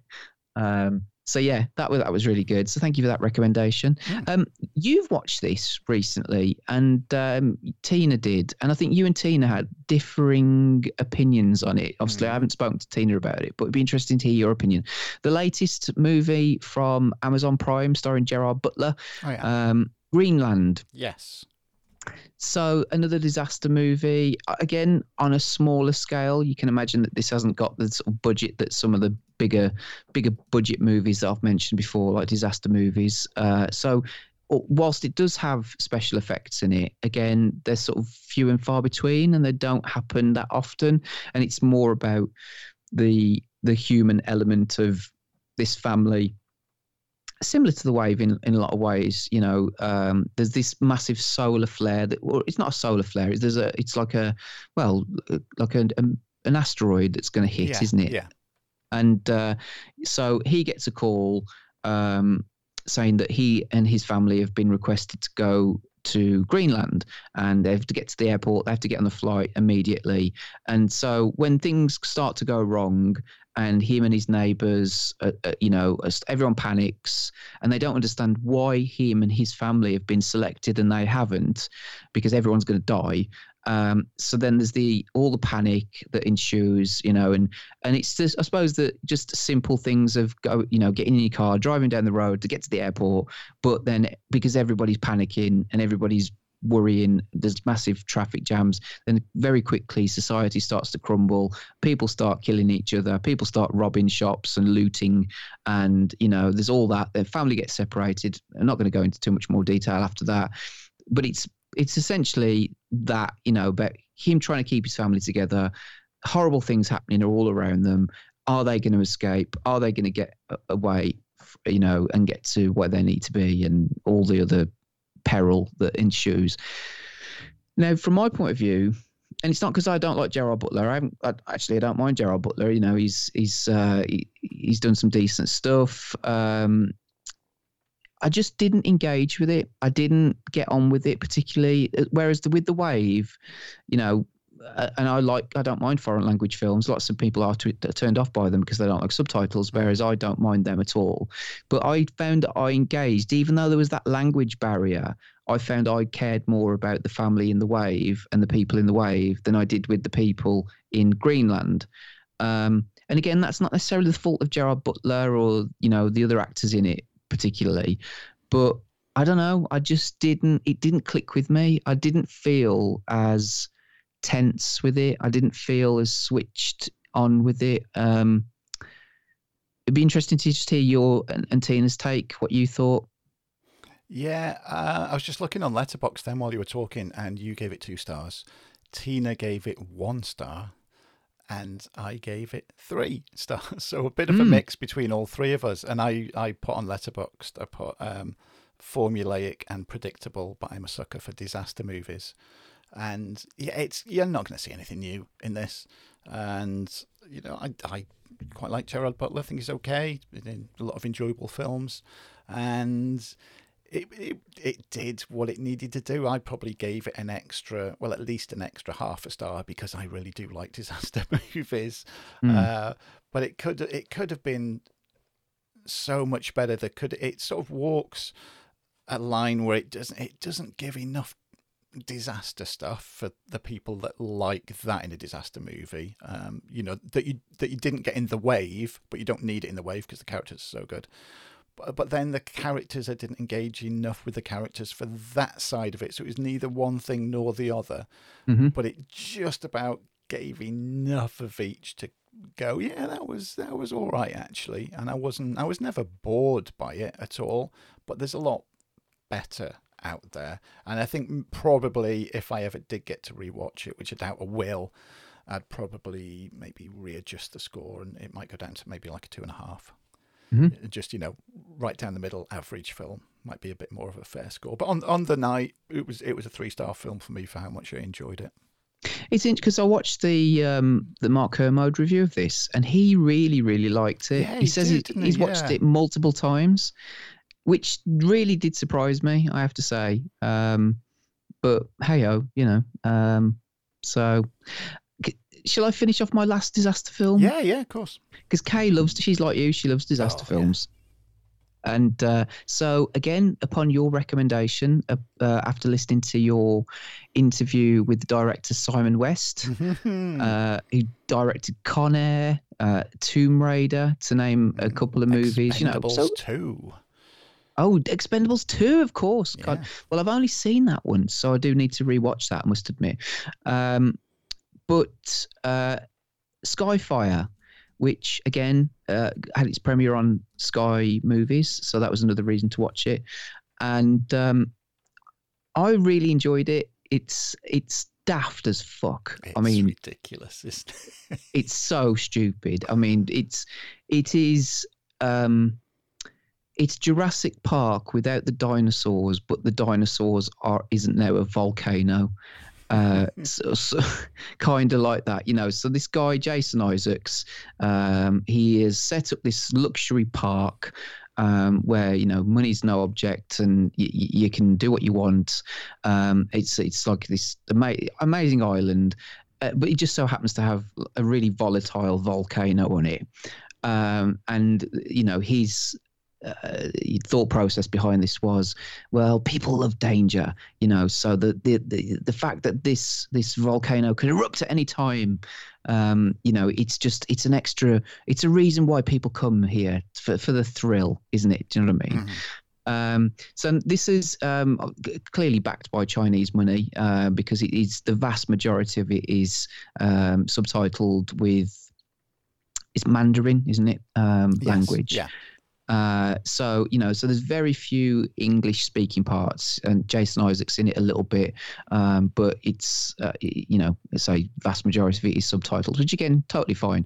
Now, the one thing that for me, you know, thing is, you don't go into these type of films for the dialogue, so I'm not really fussed about that.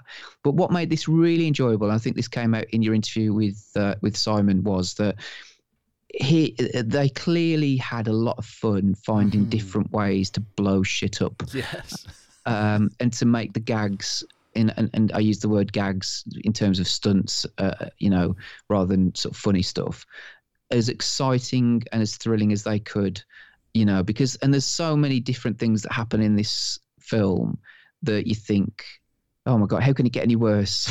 you know, uh, you know, there's there's a, a truck going through a village which is on fire. Then that they, they uh, it goes over some lava. They're getting sucked into the lava. Then they start going over a cliff. Then there's the, the they managed to attach a winch to a tree. Then the the the, the uh, car starts to fall over off the cliff, and you know all this kind of. Then the tree starts burning. It's just like, oh my god. And and I think because this is only, I think it's only an hour and a half long as well. Yeah, yeah, it's a short one. So you know, it's it's over before you know it, and I think before y- you really start to question what's going on. But what I, it just made me think was Simon West should be directing like major mainstream mm. Hollywood films. Yeah. Do you know what I mean? Yeah. If he can do stuff what he did in this film, which yes, it would probably would have had a, a decent sized budget with uh, you know the financial backing from China, but um, it, if he could do like something again with mainstream actors because you know he talked to me in the interview didn't he like he, he'd love to do something with nick cage if he could have got nick cage for the expendables Yeah. 2 Yeah. that would have been amazing Oh God. um, you know and i love con air i think it's awesome.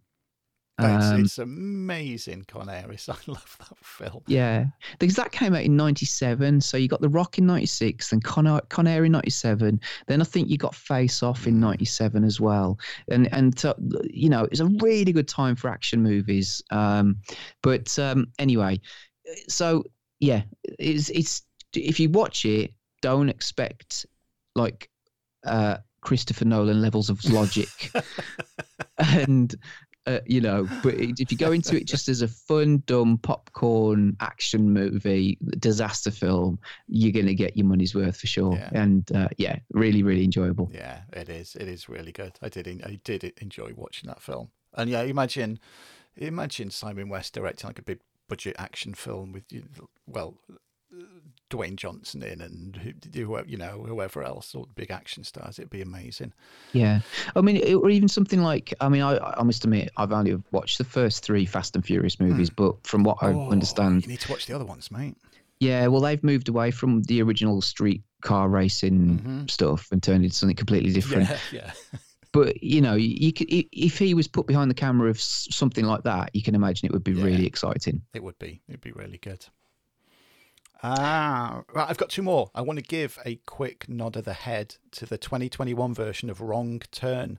Uh, the original was released in 2003, which I remember watching when it came out and enjoying, but I couldn't tell you a bloody thing about it now. All I remember is thinking, Wrong Turn. Oh, yeah, that was good. What happens in it? No idea. And then there was a shit ton of sequels afterwards, which, again, if memory serves me right, got progressively worse. Uh, so this one, uh, like say the 2021 version, it's it's the usual, you know, it's sort of teens, early 20s, really fucking annoying characters. I think it's as you know, as I get older every year, the more these characters just get on my tits. Um, and because it's there, there were annoying characters doing stupid things. Again, you know where you get like the the typical killer in a film, and they're attacking you and attacking, you, and all of a sudden you get the upper hand, and you've got an axe, and you hit them, and they're on the floor, and you've got an axe in your hand, and what do you do? you drop the axe and you run away. They do shit like that instead of pounding the shit out of the killer with the axe while you've got it and while they're on the floor. They do all stuff like that. So you think, oh, this is going to be so shit. It's it's not.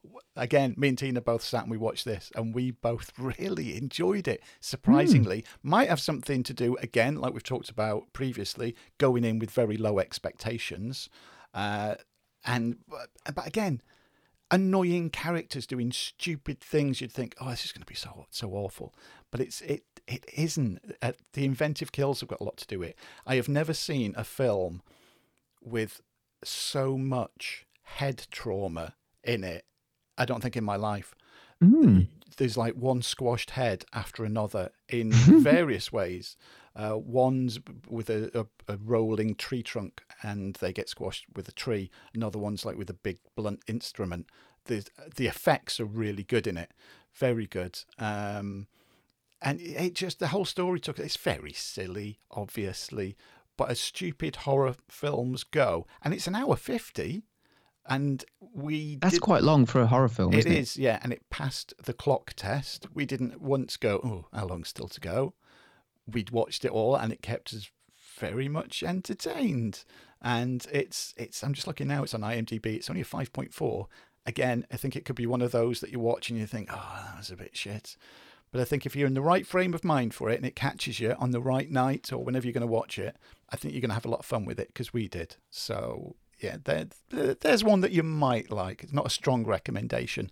Unlike my final film, which is my um, movie pick of um, this episode, it's Sound of Metal from 2019. Now, mm. talk about going into a film with expectations. I went into this expecting a, I knew it was about a drummer. The cover shows a drummer, and it's you know you know it's about a drummer of a rock band. And I thought, oh, okay, so it's going to be like loads of you know scenes at a concert and loads of rock music playing and this, that, and the other. I didn't get that. I, I, all my expectations of it, nothing. No, there's nothing like that. Uh, it's it's oh wow, you'll you'll cry watching it, mate. Um, it's really it tugs at the heartstrings. It's an amazing performance by Riz Ahmed as Ruben, who is the drummer, and it's him and his girlfriend Lou, who's played by Olivia Cooke, uh, and they're a two-piece sort of punk slash rock slash indie band. He's the, he's on the drums, she's vocalist and guitar uh, and they're playing a gig. And then afterwards, he suddenly starts. They're, they're at the merch stand, and he gets oh, I can't quite hear properly. You know, it's missing words and this, that, and the other. And then progressively, over a very short period of time, he loses all of his hearing. Mm. Uh, hmm. and it's the story of him. It's a very human story of him and how he copes. Somebody who sound is not just a big part of his life, is his life, and he loses that, and it's how he has to cope with it. And because his living has been taken away, his life's been taken away because he, he cannot hear. And uh, he goes into this group of other with other deaf people and they try to teach him and of course he rebels against it. He doesn't want to accept. It's all my you know the different stages of, of when somebody dies you go through you know denial and anger and so on. And he goes through all those stages uh, as well. It's got the most incredible sound design in it. It's oh it's amazing. Um, when he lose starts losing his hearing the way that it projects that through the sound is incredible. A scene in a pharmacy where he goes in and you hear it at one point from the way that the character of Ruben hears everything and then the camera flips and you hear it from the the guy behind the counter the way he's hearing it uh, and then he has these cochlear implants put in because he, he doesn't want to be deaf he, mm. he wants you know he wants to get back to his normal life he wants to carry on playing the drums again and then when he has these cochlear implants put in and he's with the doctor in front of him and she's talking and then you hear it how he hears it, and it's not what he's expecting. It's all really high pitched and buzzy and everything, and you're there with him. You're in his head with him, and it is all down to an incredible, incredible sound design, a great story, an amazing performance by Riz Ahmed, who has been, say, been nominated for a BAFTA for it, and rightly so. Hopefully, he wins with it. Uh, yeah, nothing at all like what I was expecting, and I was totally blown away by it. Um, yeah, really, really good human story. Two hours again, easily passed the clock test. Um, could have had another another hour of it, and and still been just as engrossed of the story of this character.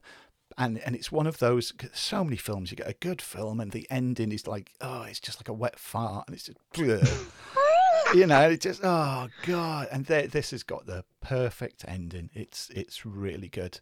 So yeah, don't like me go into it thinking it's it's not going to be all about rock music, and it's no, it's not. It's a very human story, um, very well filmed as well. I think it's the director um, Darius Marder. I think it's his debut as a director. Mm. Uh, a very indie look to the film.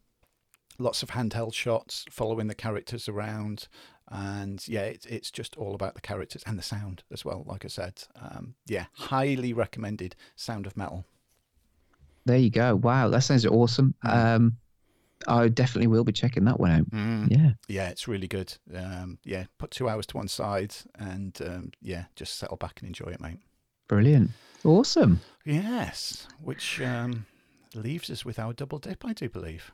It does, yes. I mean, I can't follow that. You know, I've got a few other things on my list, but I'm not. going Are you sure? Follow you, are sure? If you got stuff, you can. Be...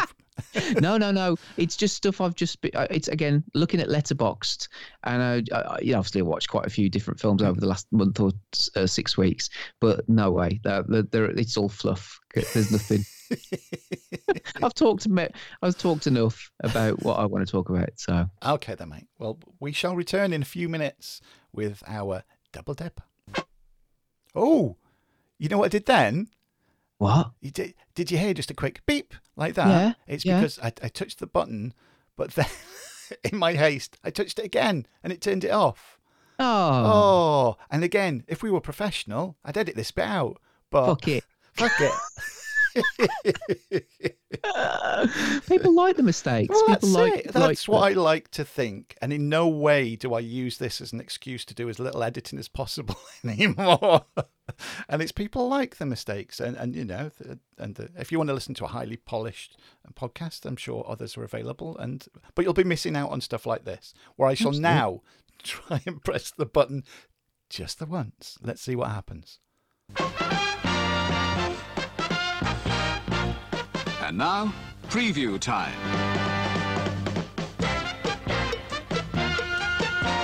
When it comes to entertainment, you can't beat a good film.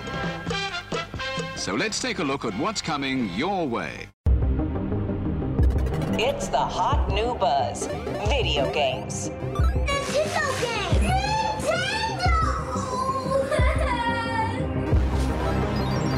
95% or more of the market, we were the video game industry. But then it changed.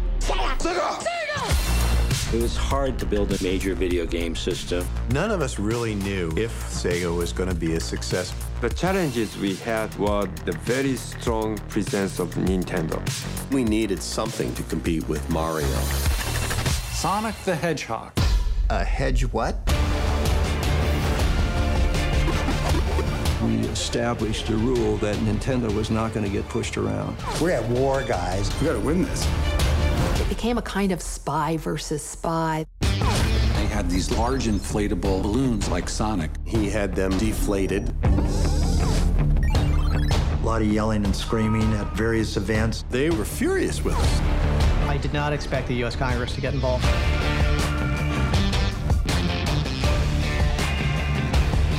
We sent a message to Sega that we were going to continue to fight them. There was a lot at stake. It was unbelievable. You got to be ready to fight. Well, there you go. You just heard the trailer for Console Wars from 2020. Um, directed by Blake J. Harris, who I believe is the author of the book as well, uh, and also uh, Jonah Tulis.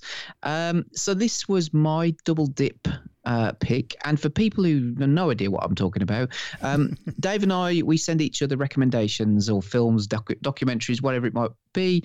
And we say, Have you watched this? And uh, if you haven't watched it, then we, well, that's what we do, isn't it? we, we watch them and talk about them. Yes. Um, that's pretty much it in a nutshell. Now, the reason why I picked Console Wars is because I mentioned it I think it was the last entertainment show. Uh, I listened to the audio book um, some time ago now, probably about two years ago, uh, because it's all about the story of Sega and Nintendo uh, towards the end of the 80s, um, running up to the middle of the 90s, you know, and it's sort of about the the the story between uh, what happened with the Sega Genesis, as it's called in America, or Mega Drive, as it's called in Europe, um, and the Nintendo, you know, which had the NES uh, and then the SNES, and then he sort of goes touches on a little bit beyond that in terms of like then PlayStation PlayStation started to emerge uh, from Sony and you know the CD technology and all this kind of stuff. So I really enjoyed the audiobook. Um, I didn't know a lot of the stuff. I didn't know the people behind who were in charge of Sega at the time, or people who are in charge of um, Nintendo. Uh, you know, I'd heard of Miyamoto, obviously, because uh, obviously everybody's heard of Miyamoto because of mm-hmm. Mario.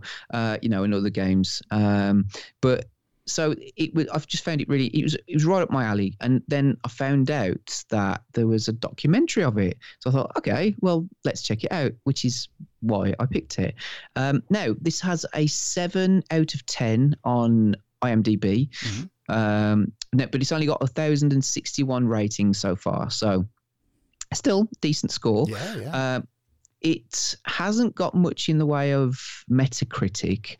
Um, there's only two critic reviews. And the first one is uh, positive by AV Club, and it says Console Wars never quite settles on the story it's trying to tell. And then the New York Times uh, say form and content merge unappealingly in content, uh, Console Wars, a herky jerky documentary about the battle between Nintendo and Sega for control of the early 90s video game market.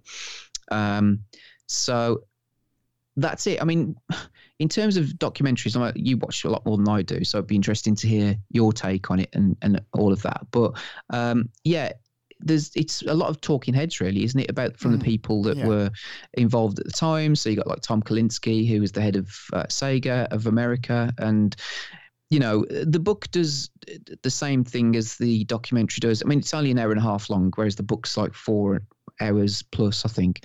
Um, but it does paint the, the picture of Sega are the plucky underdogs. I mean, Sega were nobody really in the grand scheme of things, and Nintendo were, um, you know, huge, you know, with the NES. Um, and this is after the great video game crash, after Atari, um, you know, and ET kind of almost, well, it plunged the video game industry into, um, you know, nothingness almost. And then so Nintendo came out of that and you know created this huge massive industry which we enjoy today you know and and and all of that. But it does paint sega as the underdog and nintendo as the enemy shall we say you know and and and um very corporate and um you know sega do what they can to push their product and compete, and then in some ways better Nintendo.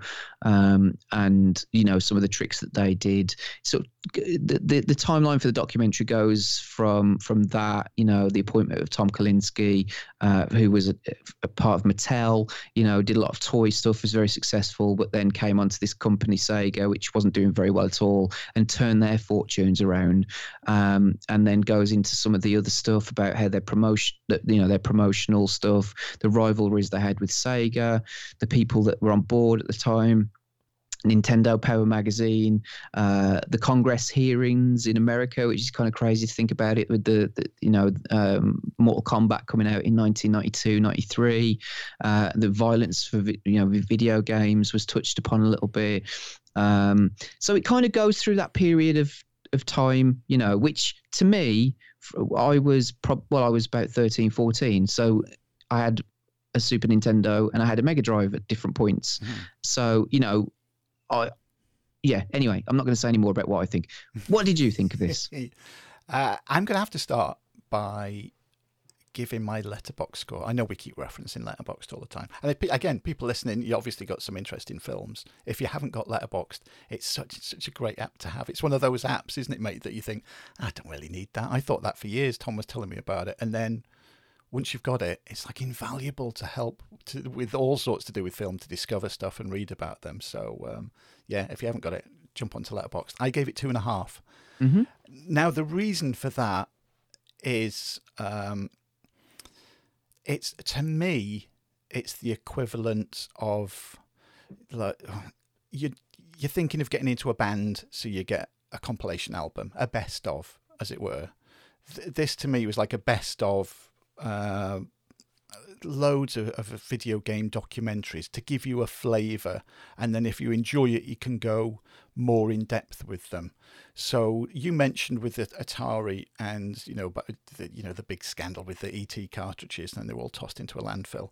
They spent they spend like less than a minute on that, whereas Atari Game Over, which is a great documentary to watch, tells you all about that and it was the same with with loads of other it, it talks so much about this and that of which there are, are longer and better documentaries because they've got more time to go over it the the netflix series that i talked about i think it was oh, the middle or towards the end of last year called high score which covers a lot of the stuff that is covered in this but because it's in total it's over a, it's over four hours um, can go a lot more in depth about it Mm. So while everything that they showed in it was was really good and interesting, it was bits here and bits and bits there and and bits there and the documentary filmmakers even though it's you know it's called console wars they didn't they didn't sit on the fence and write okay so we're, you know we're, we're going to sell this as sega versus nintendo you know, they were obviously on Sega's side as the underdog and pulling for Sega. And can they beat, you know, the, the,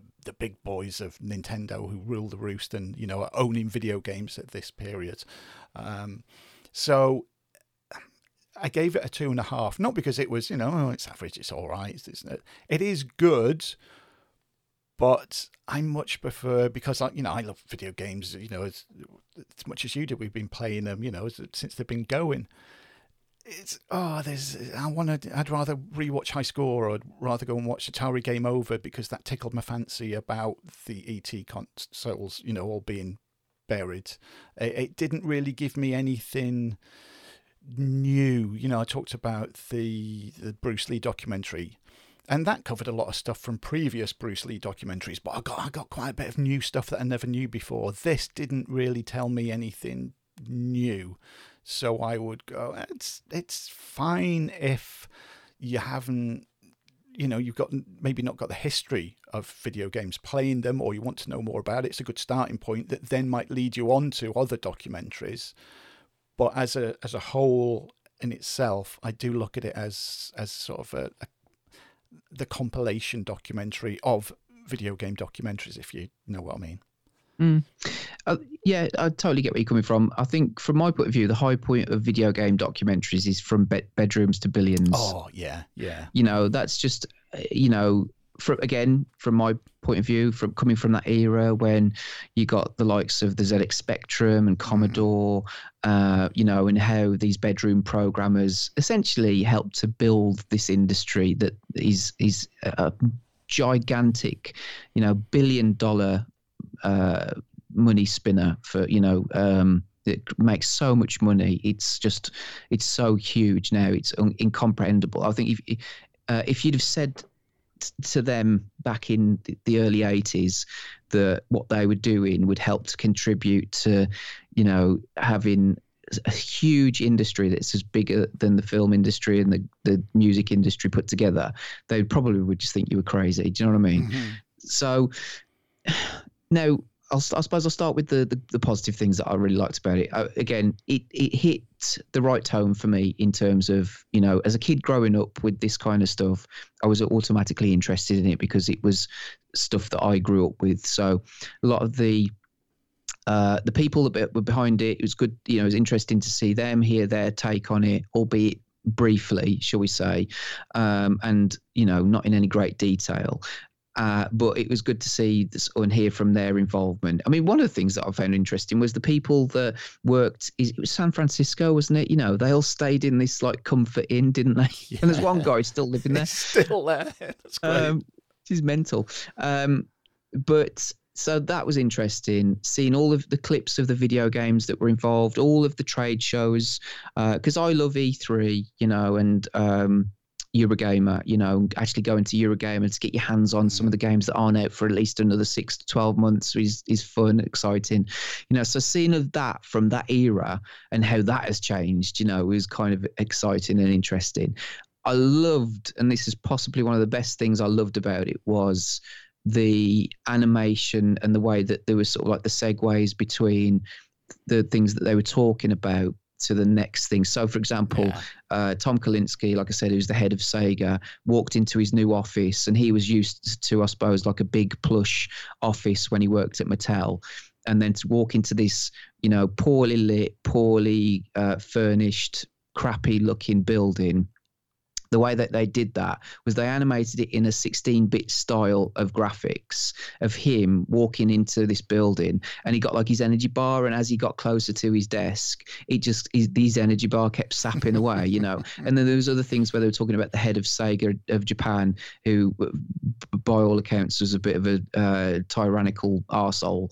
Um, him sort of chasing people around this you know uh, video game version of an office like Pac-Man, you know, and, yeah. and sort of eating them up. But that was I loved all of that, and there was like little sections where he him and Tom Kalinske faced off, um, and it, again it was like a bit like um, you know a, a Sega arcade game the way that they did it with with all that then there was the animation stuff stuff that was that they did as well which i really really liked so i think they incorporated that really well you know sort of taking the the the, the um arcade and the console graphics that were made synonymous by you know Sega at the time and putting them into the documentary. I thought that was really clever, um, but it just seemed to end so abruptly, mm, you know, and yeah. it was over so quickly, and it was almost like a very glossy version, like you said, of so it just touched upon. There's so much more that happened that this almost just felt like it was just kind of almost it felt like the um those netflix Netflix series that you know the toys that made us or whatever it was or yeah, the TV you yeah. know the, the, the the movies that made us where but whereas with this you didn't have like I suppose like what you class as a comedy voiceover chap you know sort of talking through the various points of the the uh, documentary. And those are, again those are only about what 45 50 minutes long? Yeah, that, yeah do you know what I mean? So this isn't much longer, but it kind of felt a bit like one of those, if you like, that they clearly had a lot of love for the subject matter, but it just didn't. It didn't quite hit the high notes for me because, and like I said, I was um, triggered, shall we say? Yeah, Dave, you can sit here. I'm going. Sorry. So that that was so I was uh, you know uh, it, it, it, did hit the right nerve for me. You know, if you can hit a right nerve, um, you know, in terms of the the content and the delivery was good, mm. but it was just it felt like to use an old saying. Um, fur coat, no knickers. Do you know what I mean? yeah. It looked good, yeah, but there wasn't a lot of substance behind it. There was yeah. nothing there, you know. Um, and some people will love that, you know, just having somebody wearing a fur coat and having no knickers on. Uh, but you know what I'm trying to say? It just, it was like it, it, it looked good, and it was flashy. Mm. I suppose like a blockbuster movie, you know what I mean? Yeah. Which is is fine, but it doesn't give you a great deal uh, uh, you know, it's like a Big Mac, isn't it? Or a, like you said before, a McDonald's. It's fine for about thirty minutes, and then you just want something mm. else. So yeah, yeah. So that was my take on it. I liked it. I gave it a, a higher star rating for you, but but then, like I said, the, the subject matter um, was, uh, I suppose, like I said, more. Um, it meant more I suppose, in, to me because of growing up through that Mhm. era. You know, so uh, yeah, three three and a half stars I gave it. Yeah. No, it's good. It is. It is good. It is good, and it, it does, like you said, leave you wanting more. And thankfully, there is a lot more out there. You know, Like I said, if you want to know more about, you know, the ET um, cartridges or or anything else in it, there's a lot more documentaries where it's a good starting point to lead you on to other stuff to find out more about video games, which uh, yeah, which is really please, good. Yeah, and please check out if you haven't watched it already. Please watch From Bedrooms to Billions because that is just an awesome, Mm. awesome di- uh, documentary. Now I know it, it's to my own shame, I guess, that I haven't watched the Amiga years. Which, considering I had an Amiga and loved that computer, I, just I don't know. I just haven't watched it. Um, I've heard it's it's not as good. It's not as good good. No, it is good though. It's going to be difficult to obviously you know be as good as Hmm. that um but then uh, they've got a new one out of now which again i haven't watched but um the playstation revolution Yeah, that's. I haven't seen that one yet. so i think that came out last year Yeah, I need to um, get that but one. that that'd be fun as well because again it, you know the, obviously um console wars focuses solely on um sega um, and Nintendo around that time, like I said, sort of like early to mid 90s. And then, you know, in 95, 96, you got PlayStation, which emerged into the market. And really, in some ways, you know, well, it, it, it, it rendered um, uh, Sega obsolete in a lot of ways. I mean, they pushed on with the Dreamcast after that, which was a console way ahead of its time Oh, I loved my Dreamcast. And you know was incredible. But the disadvantage that that had got compared to the playstation 2 was that playstation 2 had got a dvd player and dvd at the time was huge. Yeah. uh, so it killed off uh, you know a console that had so many ar- arcade perfect incredible games you know on the dreamcast. Um, and there was no, there was nothing really initially on the PlayStation 2. There were some great games uh, eventually, but you look at the the games that came out on the Dreamcast, and it was it was like having an arcade in your home. Oh yeah. You know, Yeah. at, at that point, the, Yeah. you could only really ever experience those type of games in an arcade. Um, which in itself, you know, that you could argue the Dreamcast and th- those type of home consoles rendered arcades obsolete, you know. But then uh, since then, that was the last console that Sega ever released, uh, you know, in 99, 2000. And, you know, uh, they've, they're still here. Hmm. Um, but, and, and, you know, they've, they've done a few little things like the Sega Mini, you know, the Genesis Mini, and there's, there's that Game Gear Mini, which I don't know if you saw that was ridiculous how you'd play that. Yeah. Um, but you know, um, it's just interesting how those fo- how the fortunes of those companies, or even Commodore, you know, talking about the Amiga. I mean, they went bust as well, and and they were huge at one point. Um, Oh yeah. C64. I had that. That was great. yeah. So, but it, again, just purely from my point of view of being somebody who's grown up with video games and loves video games still, you know, 40 odd years after I started playing my first video games, it, it did, you know, I, I will eat that stuff up all day. Do you know what I mean? even, even if it was shite, um, I'd still enjoy it because it's, it's video games. So, Yeah. Yeah. It was good. It was. It was good. Right. Shall we? Shall we move on? yes, Right. to your pick. Let's move on to my pick then. On the streets of LA, a robbery suspect is gunned down by police. He's just a kid. His identity impossible to uncover. The whole file has been stolen. Somebody's trying very hard to keep him anonymous. It's like that kid dropped out of the sky. But someone out there is demanding revenge. Four officers were hit this morning, all DOA. Somebody's making heavy payback on him specifically. Gotta never forget that face. Son of crime boss Vincent Sloan. No wonder we're catching so much heat. When somebody kills a Sloan, they pay. Disappear, Ray. Get your wife and kids out of the city. Somebody's put a bullseye on your forehead. When you're in too deep, Lucas is dead. I want you to get out of town. when the stakes are too high, There's an informant inside the station. when they take away everything you've ever loved, Tina and the kids, where are they? there's nothing left to lose.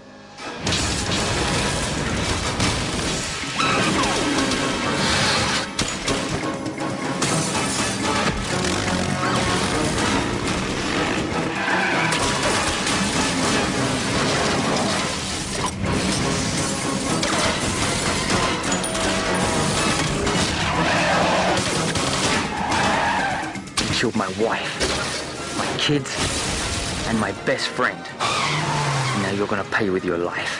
This is family business.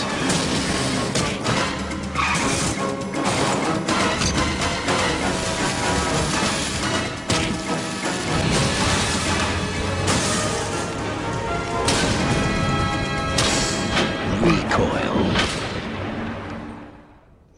And there you go. You just heard lots of gunshots, gunfire, uh, explosions, some incredible delivery of dialogue by Gary Daniels.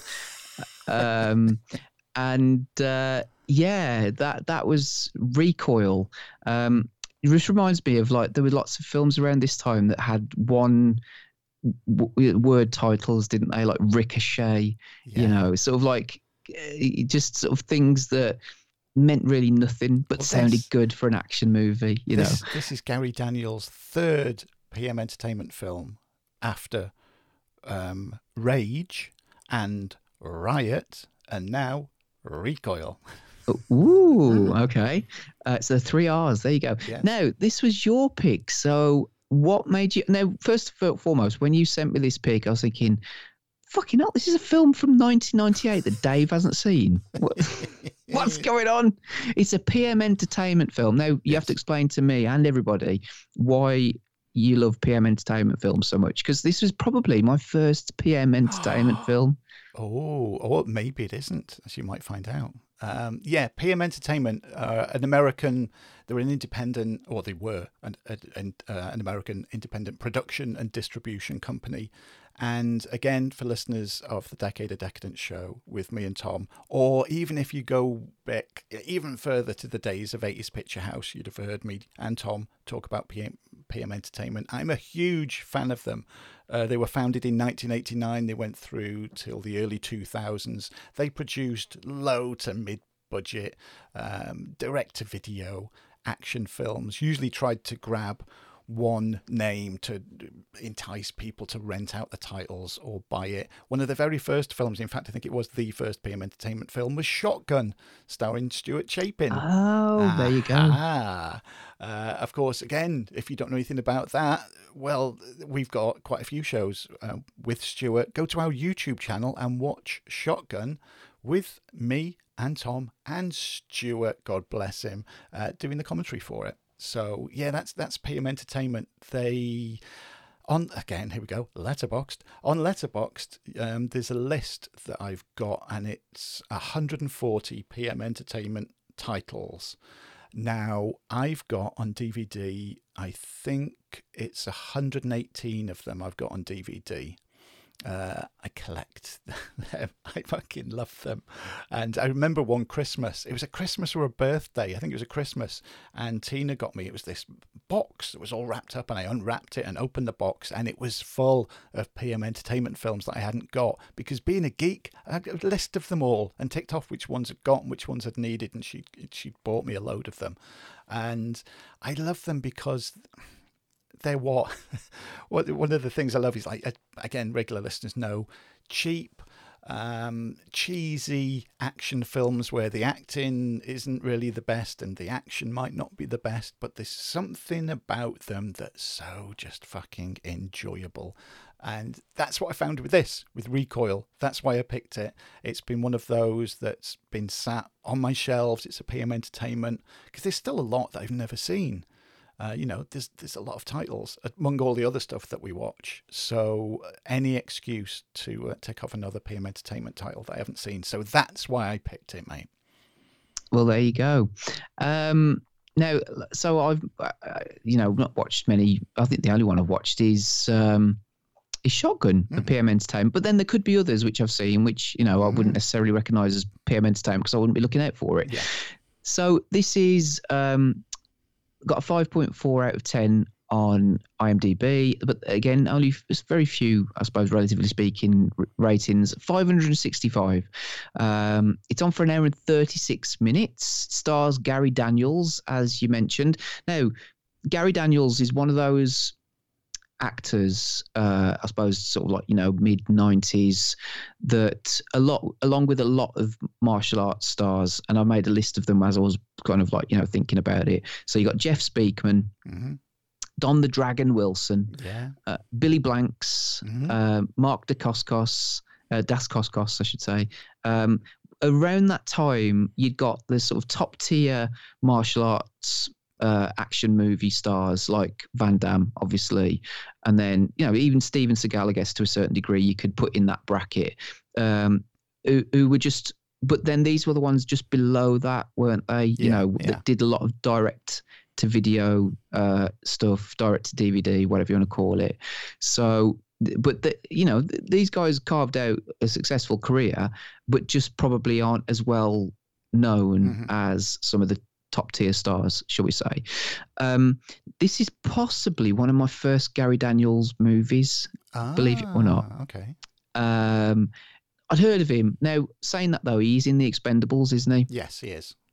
Um, so you know, I, I've possibly seen him, British guy, and again, it's one of them. Not criticizing his actor or anything. Maybe it's just because it's the kind of British accent, that, you know, that just stands out a little bit. It's just not great. Um, but you know, I'm not going to hold that against him. Now, I made quite a few notes as I was watching this film going along. So, shall I read out some of these notes? yeah, and- do it, mate. Go on. so starts off with um, a bank robbery, uh, sort of uh, reminiscent of Heat um, from '95 with Michael Mann, and y- you know the first th- these bank robbers are wearing body armor and they don't give a fuck, do they? I mean. At one point, they say to somebody, "Stay down, stay down, and you won't be hurt." Just as they throw a man through a window and then shoot him on the floor, uh, which is awesome. All the cops turn up. Um, you know, Gary Daniels and his partner are racing there, and but all hell is break broke uh, breaking loose. You got two um, gunmen outside the uh, the bank. Now, although they're robbing money from the bank, that doesn't seem to be their priority because they're just shooting the cops and shooting everybody. Yeah. Um, now, so they're outside. The cops can't shoot for shit. Like they're just standing there. These two bank robbers, and they, they get hit in the chest a little bit with the body armor, which they just kind of it knocks them back about a millimeter. Yeah. Um, why are the the cops going for the head? You know, that was my first question. um, then Gary Daniels and his partner show up. They're a little bit better because they they start shooting people. Um, I mean, his partner's even got like a sniper rifle, which he uses, which is is cool. Yeah. Um, now there's this guy, this cop called Ted, but which Gary Daniels seems to have a relationship with because Ted gets shot and he has the worst death ever.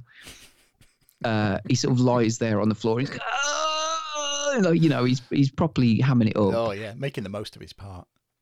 What was what was the relationship between Gary Daniels and Ted? Do you know? I, I don't know. I think they must have had some, you know, almost father son relationship because Gary Daniels gets so upset. His character Ray Morgan gets so upset, you know, that he, he has to kiss his crucifix that he's wearing, and you can see it visibly.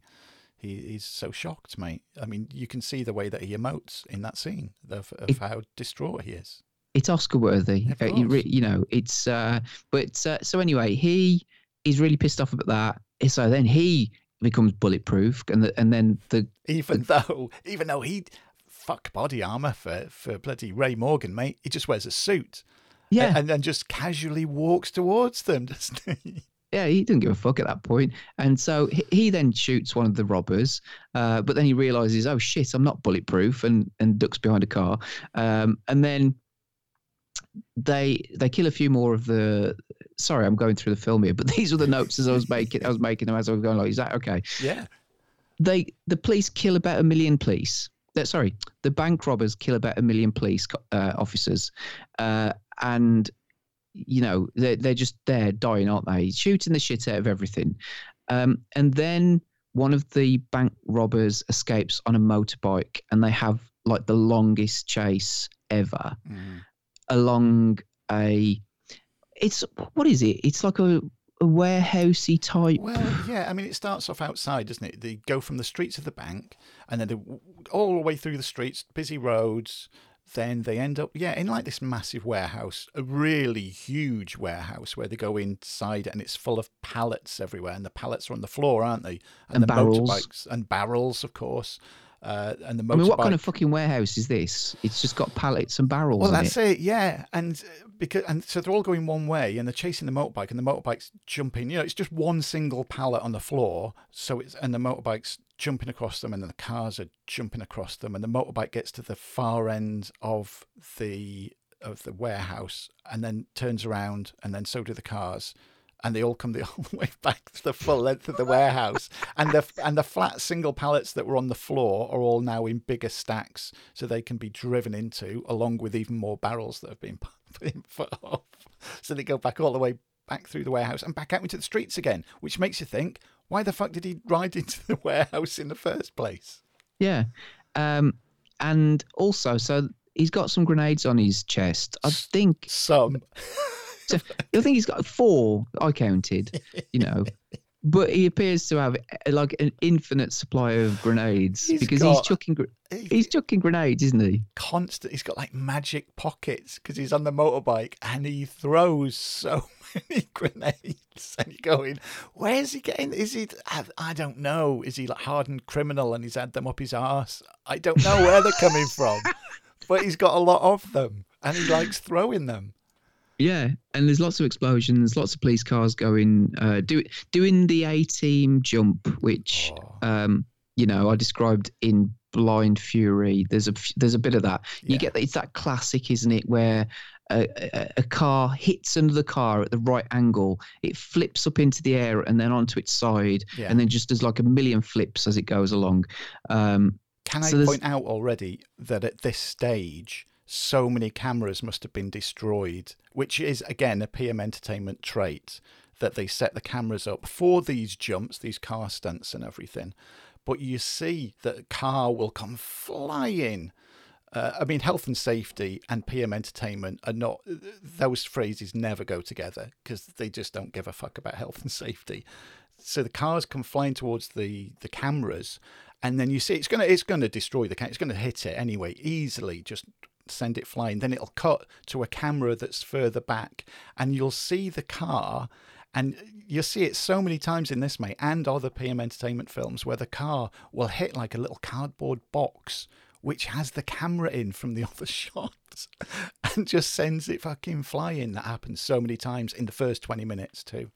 Yeah, I was going to say this is like the first ten minutes of the film. Oh, you yeah. know, so many uh, explosions, gunfire. It's just okay. Wow, here we go. Uh, so then the uh, they managed to catch up to this this bank robber. Um, did you notice how they got up to him? This amazing motorcyclist who's done, like you said, this incredible chase, weaved through traffic, weaved through this warehouse both ways, then back out into traffic, and then he just rides into a, into a concrete wall and goes. thinking, what? How the fuck did he do that? He's done all of that amazing, you know, motorcycling. What skills? And he just goes like, boom, concrete wall. Oh, hard luck, mate. yeah. Uh, so he, they uh, they him uh, Gary Daniels and um, a few of the coppers. They he, t- he's he's got the he's back to them. This bank robber has, but he turns around. You think he's got a gun or he, you know he's about to, to shoot them. So they gun him down like fucking RoboCop style. Um, you know they don't they don't give a shit. Uh, and then uh, they discover he's only a he's a young uh, kid. You know, he, well, say young kid. He's he's a he's not a, a hardened criminal, shall we say? You know, he's quite young. Turns out that he is the son of a big mob boss. Who's not very pleased about this situation, particularly as the the news reporters deem it fit, even though they give a warning saying that this contains some graphic imagery of Gary Daniels and his par- his partners gunning down said, um, you know, criminal. Uh, you know, there you go. Yeah. Uh, so, but anyway, he orders a hit on all of the police involved in this shooting. Um, meanwhile, Gary Daniels and his partner go off with his with their families. uh, to the beach and you know are having a good time, whatever. And Gary Daniels at one point sort of moping around wearing the most ridiculous shorts and football top, doing kicky ups, keepy ups, whatever you want to call them, uh, with his son. Anyway, so then there's like a montage of the of the gangsters killing all the police, and at one point. Um, walking into a police station and just gunning everybody down. Yeah, casually just walking into a, a full police station. And then just, yeah. And again, the cops are terrible at shooting back. They, they can't do anything, the cops in it. And in fact, all the way through, I would love to know, I'd love to watch this one time and count. In fact, I don't think you could keep up with the count of how many bullets are fired at Gary Daniels in this film. And only a bit of a spoiler. Only one bullet hits him the entire film. There Hmm. are hundreds of bullets fired. The, the, this is a prime example. I think the the biggest example of of cops being shit shots in movies. They're Oh god, yeah. terrible There's- in it. Yeah. Um, so then there's mention of a corrupt cop, and you're not quite sure who he he is, but I knew who he was. Hmm. Yeah, and he was oh, he was a sweaty bastard all the way through it as well, wasn't he? And you're thinking, is is that supposed to be like a bit of a tell early on that oh, oh, where's the cut? And they're all fine, they're all fine. It, it's going from one to the other, from the, and then, and then you go, fucking hell, mate, you're a bit sweaty, aren't you? And ah, then you find out why. It's because Yeah. he's he's the one that he's the corrupt one. Mm-hmm. So uh, then um, I can't remember at this point, but Gary, sorry, we are doing spoilers, but uh, at, at, at, at, at this point or around this point in the film as well, Gary Daniels' partner's killed. Um, and a little interesting tidbit of information about this this guy who plays his partner. So he's an actor called Gregory McKinney. Yeah. Now, I uh, recognised him from other things, particularly more. He plays a small part in Mortal Kombat from 1995, Yeah. uh, where he plays Jax. Uh, and, and Jax in the video games is a character with metal arms, and he likes to pull off the arms of his opponents and whatever. Um, but anyway, so he's only in that very briefly. Then you know, so I started to look into him a little bit, and I found out that he died in April 1998. So oh my god, when this film came out, he he actually died shortly afterwards. Um, because this came out in March, didn't it? Ninety eight. Jeez. yeah. So yeah, that's kind of crazy, isn't it? Really. Um, it, uh, he died of a brain aneurysm. Oh my god. Yeah. So there you go. That's the little. Well, I was going to say fun fact. It's not really. It's not really wasn't for him, was it? That's for sure. Ah, anyway, um, so yeah, then Gary and his family are in the car and they are driving back to wherever, and then this uh, truck um, starts ramming them off the road, which goes on for quite a long time. Um, the kids in the back haven't got their seatbelts on, which you know, as a parent, Yeah. kind of made me sort of go, "Put your fucking seatbelts on." Um, there was Yeah. one time not long ago because Sophie's, uh, you know, she can't put her own seatbelt on. She's only four, but she can press the button to take it off. And we were driving, and she took it off. Oh, I went fucking ballistic. anyway, um, that, that's another story. So Gary and his missus have got their seatbelts on, but the kids haven't. No, they're too And all- busy playing Etch a Sketch. Yeah. All the time that this truck is hitting them and trying to ram them off the road, you think he'd turn around and say, Put your fucking seatbelts on. but he doesn't. No. Um, so they then get uh, rammed off the road and go down a hill.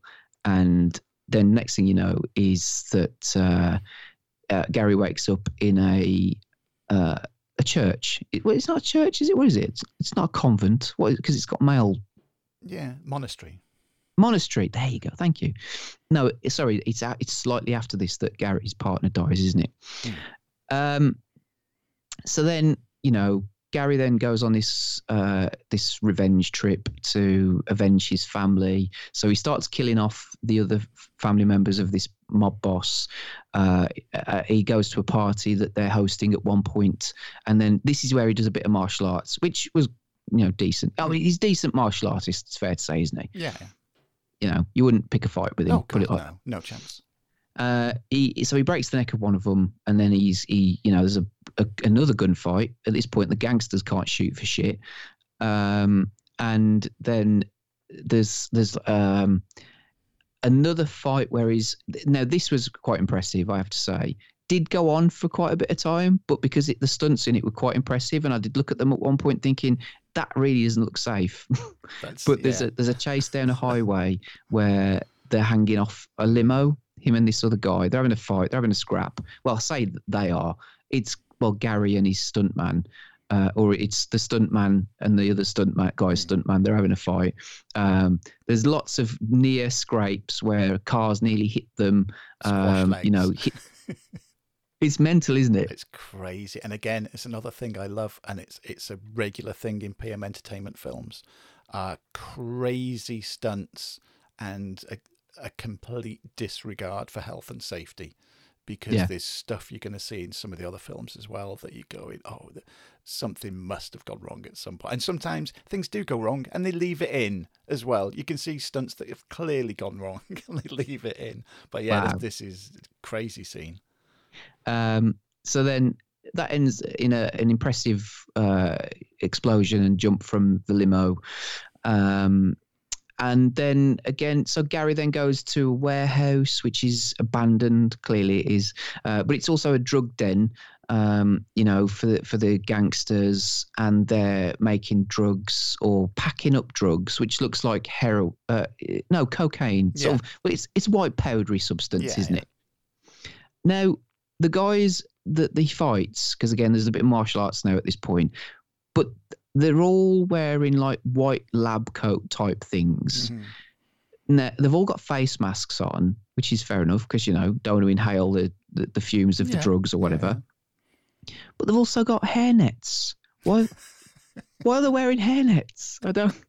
I just don't want to get a stray hair in a packet of drugs or Well, that's something. the last thing you want to eat snorting cocaine. You don't want, you know, a bit of hair up there.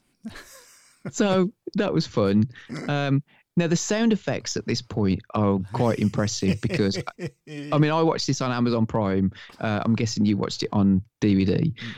Um, but the sound of the gun, there's like a weird, like they they overly emphasise the sort of like the, the the clinking of the guns. Yeah.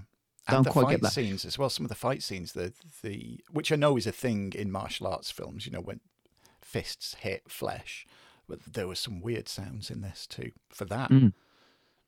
But Gary breaks a few necks, and the sounds of the necks cracking is is quite amusing. Um, so then uh, he gets his revenge. I mean, you know, essentially, it's a bit like the Punisher in it. You know, Yeah, Uh, it's- it's a bit it's a bit like Hard to Kill, um, and you know, and then it ends really abruptly. Mhm. Um, Yeah. So that's kind of like the little run through of the film. That was, I mean, that's that's the film, isn't it? Essentially. Now, that's not to say that I didn't in, enjoy it, 'cause- because I think, um, I mean, what's my Letterboxd score? I gave it two and a half, so it's kind of middle of the road. Yeah. Now, what I liked about it was that again, didn't really outstay its welcome. I liked that it was a bit cheesy. I liked it. It was a bit cheap and cheerful, you know. Um, uh, but I suppose the the you know the acting's not going to win any awards, not any ones that it wants anyway. But the I suppose the biggest problem I got, and again, I find it it's difficult to criticize it too much because they clearly had a limited budget to work with, so they had to make the most of what they got, and they did that. So uh, plus points for doing that. Do you know what I mean? But the problem I think I got with it was that it just to me sort of pointed out that there is an art to making an action film Yeah. And you can't just chuck like loads of explosions and loads of gunfire and a bit of martial arts you, you, you it, it's you know that's not just going to automatically make it amazing. Because the problem i got i think was and i've already said this was that some of the chase sequences they went on for far too long. You know what i mean? The shootout at the start just went on and on and you're thinking fucking hell. Um, and so the, the, that just of took away from it. But overall reasonably en- enjoyable. Do you know what I mean? Yeah. So Yeah, I mean, for me, this is a prime example of, of everything that I like about PM Entertainment films. I give it three and a half. and yeah, it- questionable acting, which is a plus point for me. Uh, ridiculous car chases, lots of over the top explosions. Uh, again, insane stunts um, where you think at any point it could go wrong. It really, really could go wrong, and and you don't know. And even though the you know the storylines are quite derivative of everything that you've ever seen before, I just find them so enjoyable and so so watchable. And again, great like that Wheels of Fire would be great at night with mates and beers. You know, I watch these uh, like this one uh, by myself in an afternoon with um, a cup of coffee and and loved it because uh, yeah, I've got a real soft spot. I've got I've got to admit I've got a real soft spot for PM Entertainment films. And yeah, this did this didn't disappoint. I watched, in fact, the week before this, I rewatched Rage um, with him in, which I enjoyed. I need to rewatch Riot as well, and then that's the uh, the three R films with Gary Daniels in. But yeah, if if anybody's you know it's your uh, interest in PM Entertainment, maybe you've not heard of them before. There's a lot of titles to go at. Like I said, there's 140 on the list on Letterboxd to go at, and the majority are uh, classics. if you consider this a classic, like I do, uh, or you might just think it's shit. Let us know. Yeah. Um, we had a little bit of correspondence. We had uh, one Twitter response. I don't know if you caught this, but uh, Gareth Cutcliffe um, at Cutty1427. Uh, Gary Daniels deserved more recognition and bigger movies. Loved him in City Hunter, which I confess I haven't seen. Yeah, he, he does deserve more recognition. I like Gary Daniels. Um, I've got to admit, I do. I do like watching him, and uh, I'd love an interview show with him. I think that'd be great. I'd have loads to talk about. That's for sure. And he, he's like you said, he's one of those actors that you know, he, even though he didn't break really, you know, into the A list, um, you know, he made a lot of films and obviously made a living from it, and made some really very enjoyable films too. Mm. Uh, so, well, as of today, I think he's got 76 credits on his acting resume. Um, so, you know, you know, anybody who makes that many films, but regardless of the quality of them, you know, you have to take your hat off to them a little bit, oh I guess. yeah, yeah. Um, so, but yeah, I think the, the equivalent of today would be like Scott Adkins, we've talked about before, haven't we? You know, Yeah, somebody who yeah. deserves that recognition, who's Yeah, clearly definitely. very talented, Yeah. you know, and has been in some, a lot of what you class as films like this, really, you know, I suppose lower budget, Mhm. a bit cheap and cheerful, um, but very entertaining at the same time. Yeah. Um, and then has dabbled with the bigger blockbuster movies, like he was in Doctor Strange, he was in Expendables 2. Mm. Um, but his bread and butter tends to be this type of film, you know. Yeah, yeah. We did have. We also had a question on Twitter as well. Yeah, it was it was from somebody called uh, XX4DXX, and uh, it's a Mr. Benton Ford. Ah. And uh, yeah, it was a question, and uh, I need to set the scene first of all before I ask the question. So uh, just hang on a minute, mate, because we got we got to set set the tone actually for his question. So here we go. there, that's just that's just setting the scene. Because the question from Mr. Ford to both of us is, why are you both so sexy? Chris, would you like to answer that for Well- for Benton? It just comes naturally, I think. You know, it's uh Does it, in all senses of the word.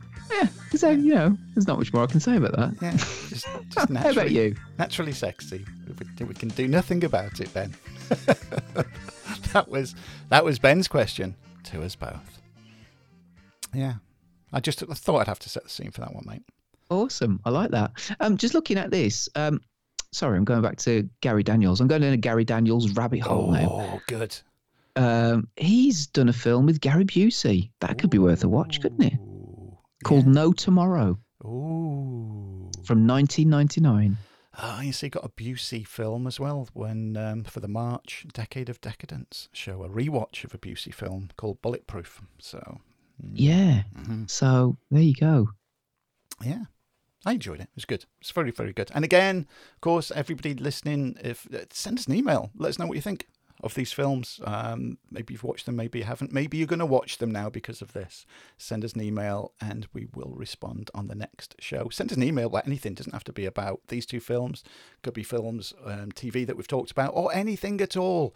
And we shall read it out and respond because um, we said, haven't we, Chris? We're going to, we've got our sort of timetable put in that we're going to try and stick to for the second Friday of every other month. So, all being well, the next time that we record will be the second Friday in May.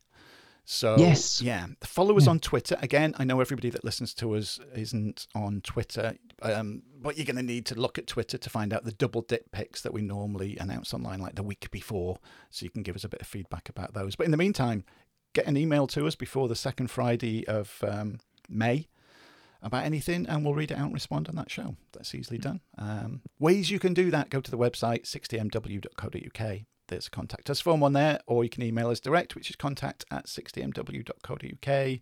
Links to everything is on the website. That's the hub of everything. Instagram and Twitter is on there. Uh, 60mw podcast. Uh, World Tour. Hopefully, we'll get that kicking off again. Now people can start to move around, get the World Tour kicked off, and there's a very easy way to leave us a review too. So uh, it'd be nice to add some more reviews on there. And of course, that is numerical 60, not alphabetical. There. Mm. Mm. Dude, sorry, I'm just looking. Gary Daniels. You're obsessed now. You're going to get a Gary Daniels tattoo, aren't you? Now I can I, see it. I am. Yeah. He's he did a film in 2015 called Skin Traffic. Looking at the cast, it's got Mickey Rourke, Mm-hmm. Eric Roberts, Daryl Hannah, Michael Madsen, uh, Jeff Fahey. Now, I mean, the thing that's drawn me to it is Mickey Rourke looks fucking terrible in this. I saw. His face. God Almighty, what's it? What the hell? I mean, he was a good-looking guy. What oh the yeah, very handsome guy. What the hell did he do to his face? I mean, you know, he had a. It was another one that had a resurgence. I've to put it in the in the chat. He had a resurgence, didn't he, with like the wrestler and uh, the Expendables and whatever. Mm-hmm. Yeah. But God Almighty. Anyway, sorry. Mm, might have to watch that then.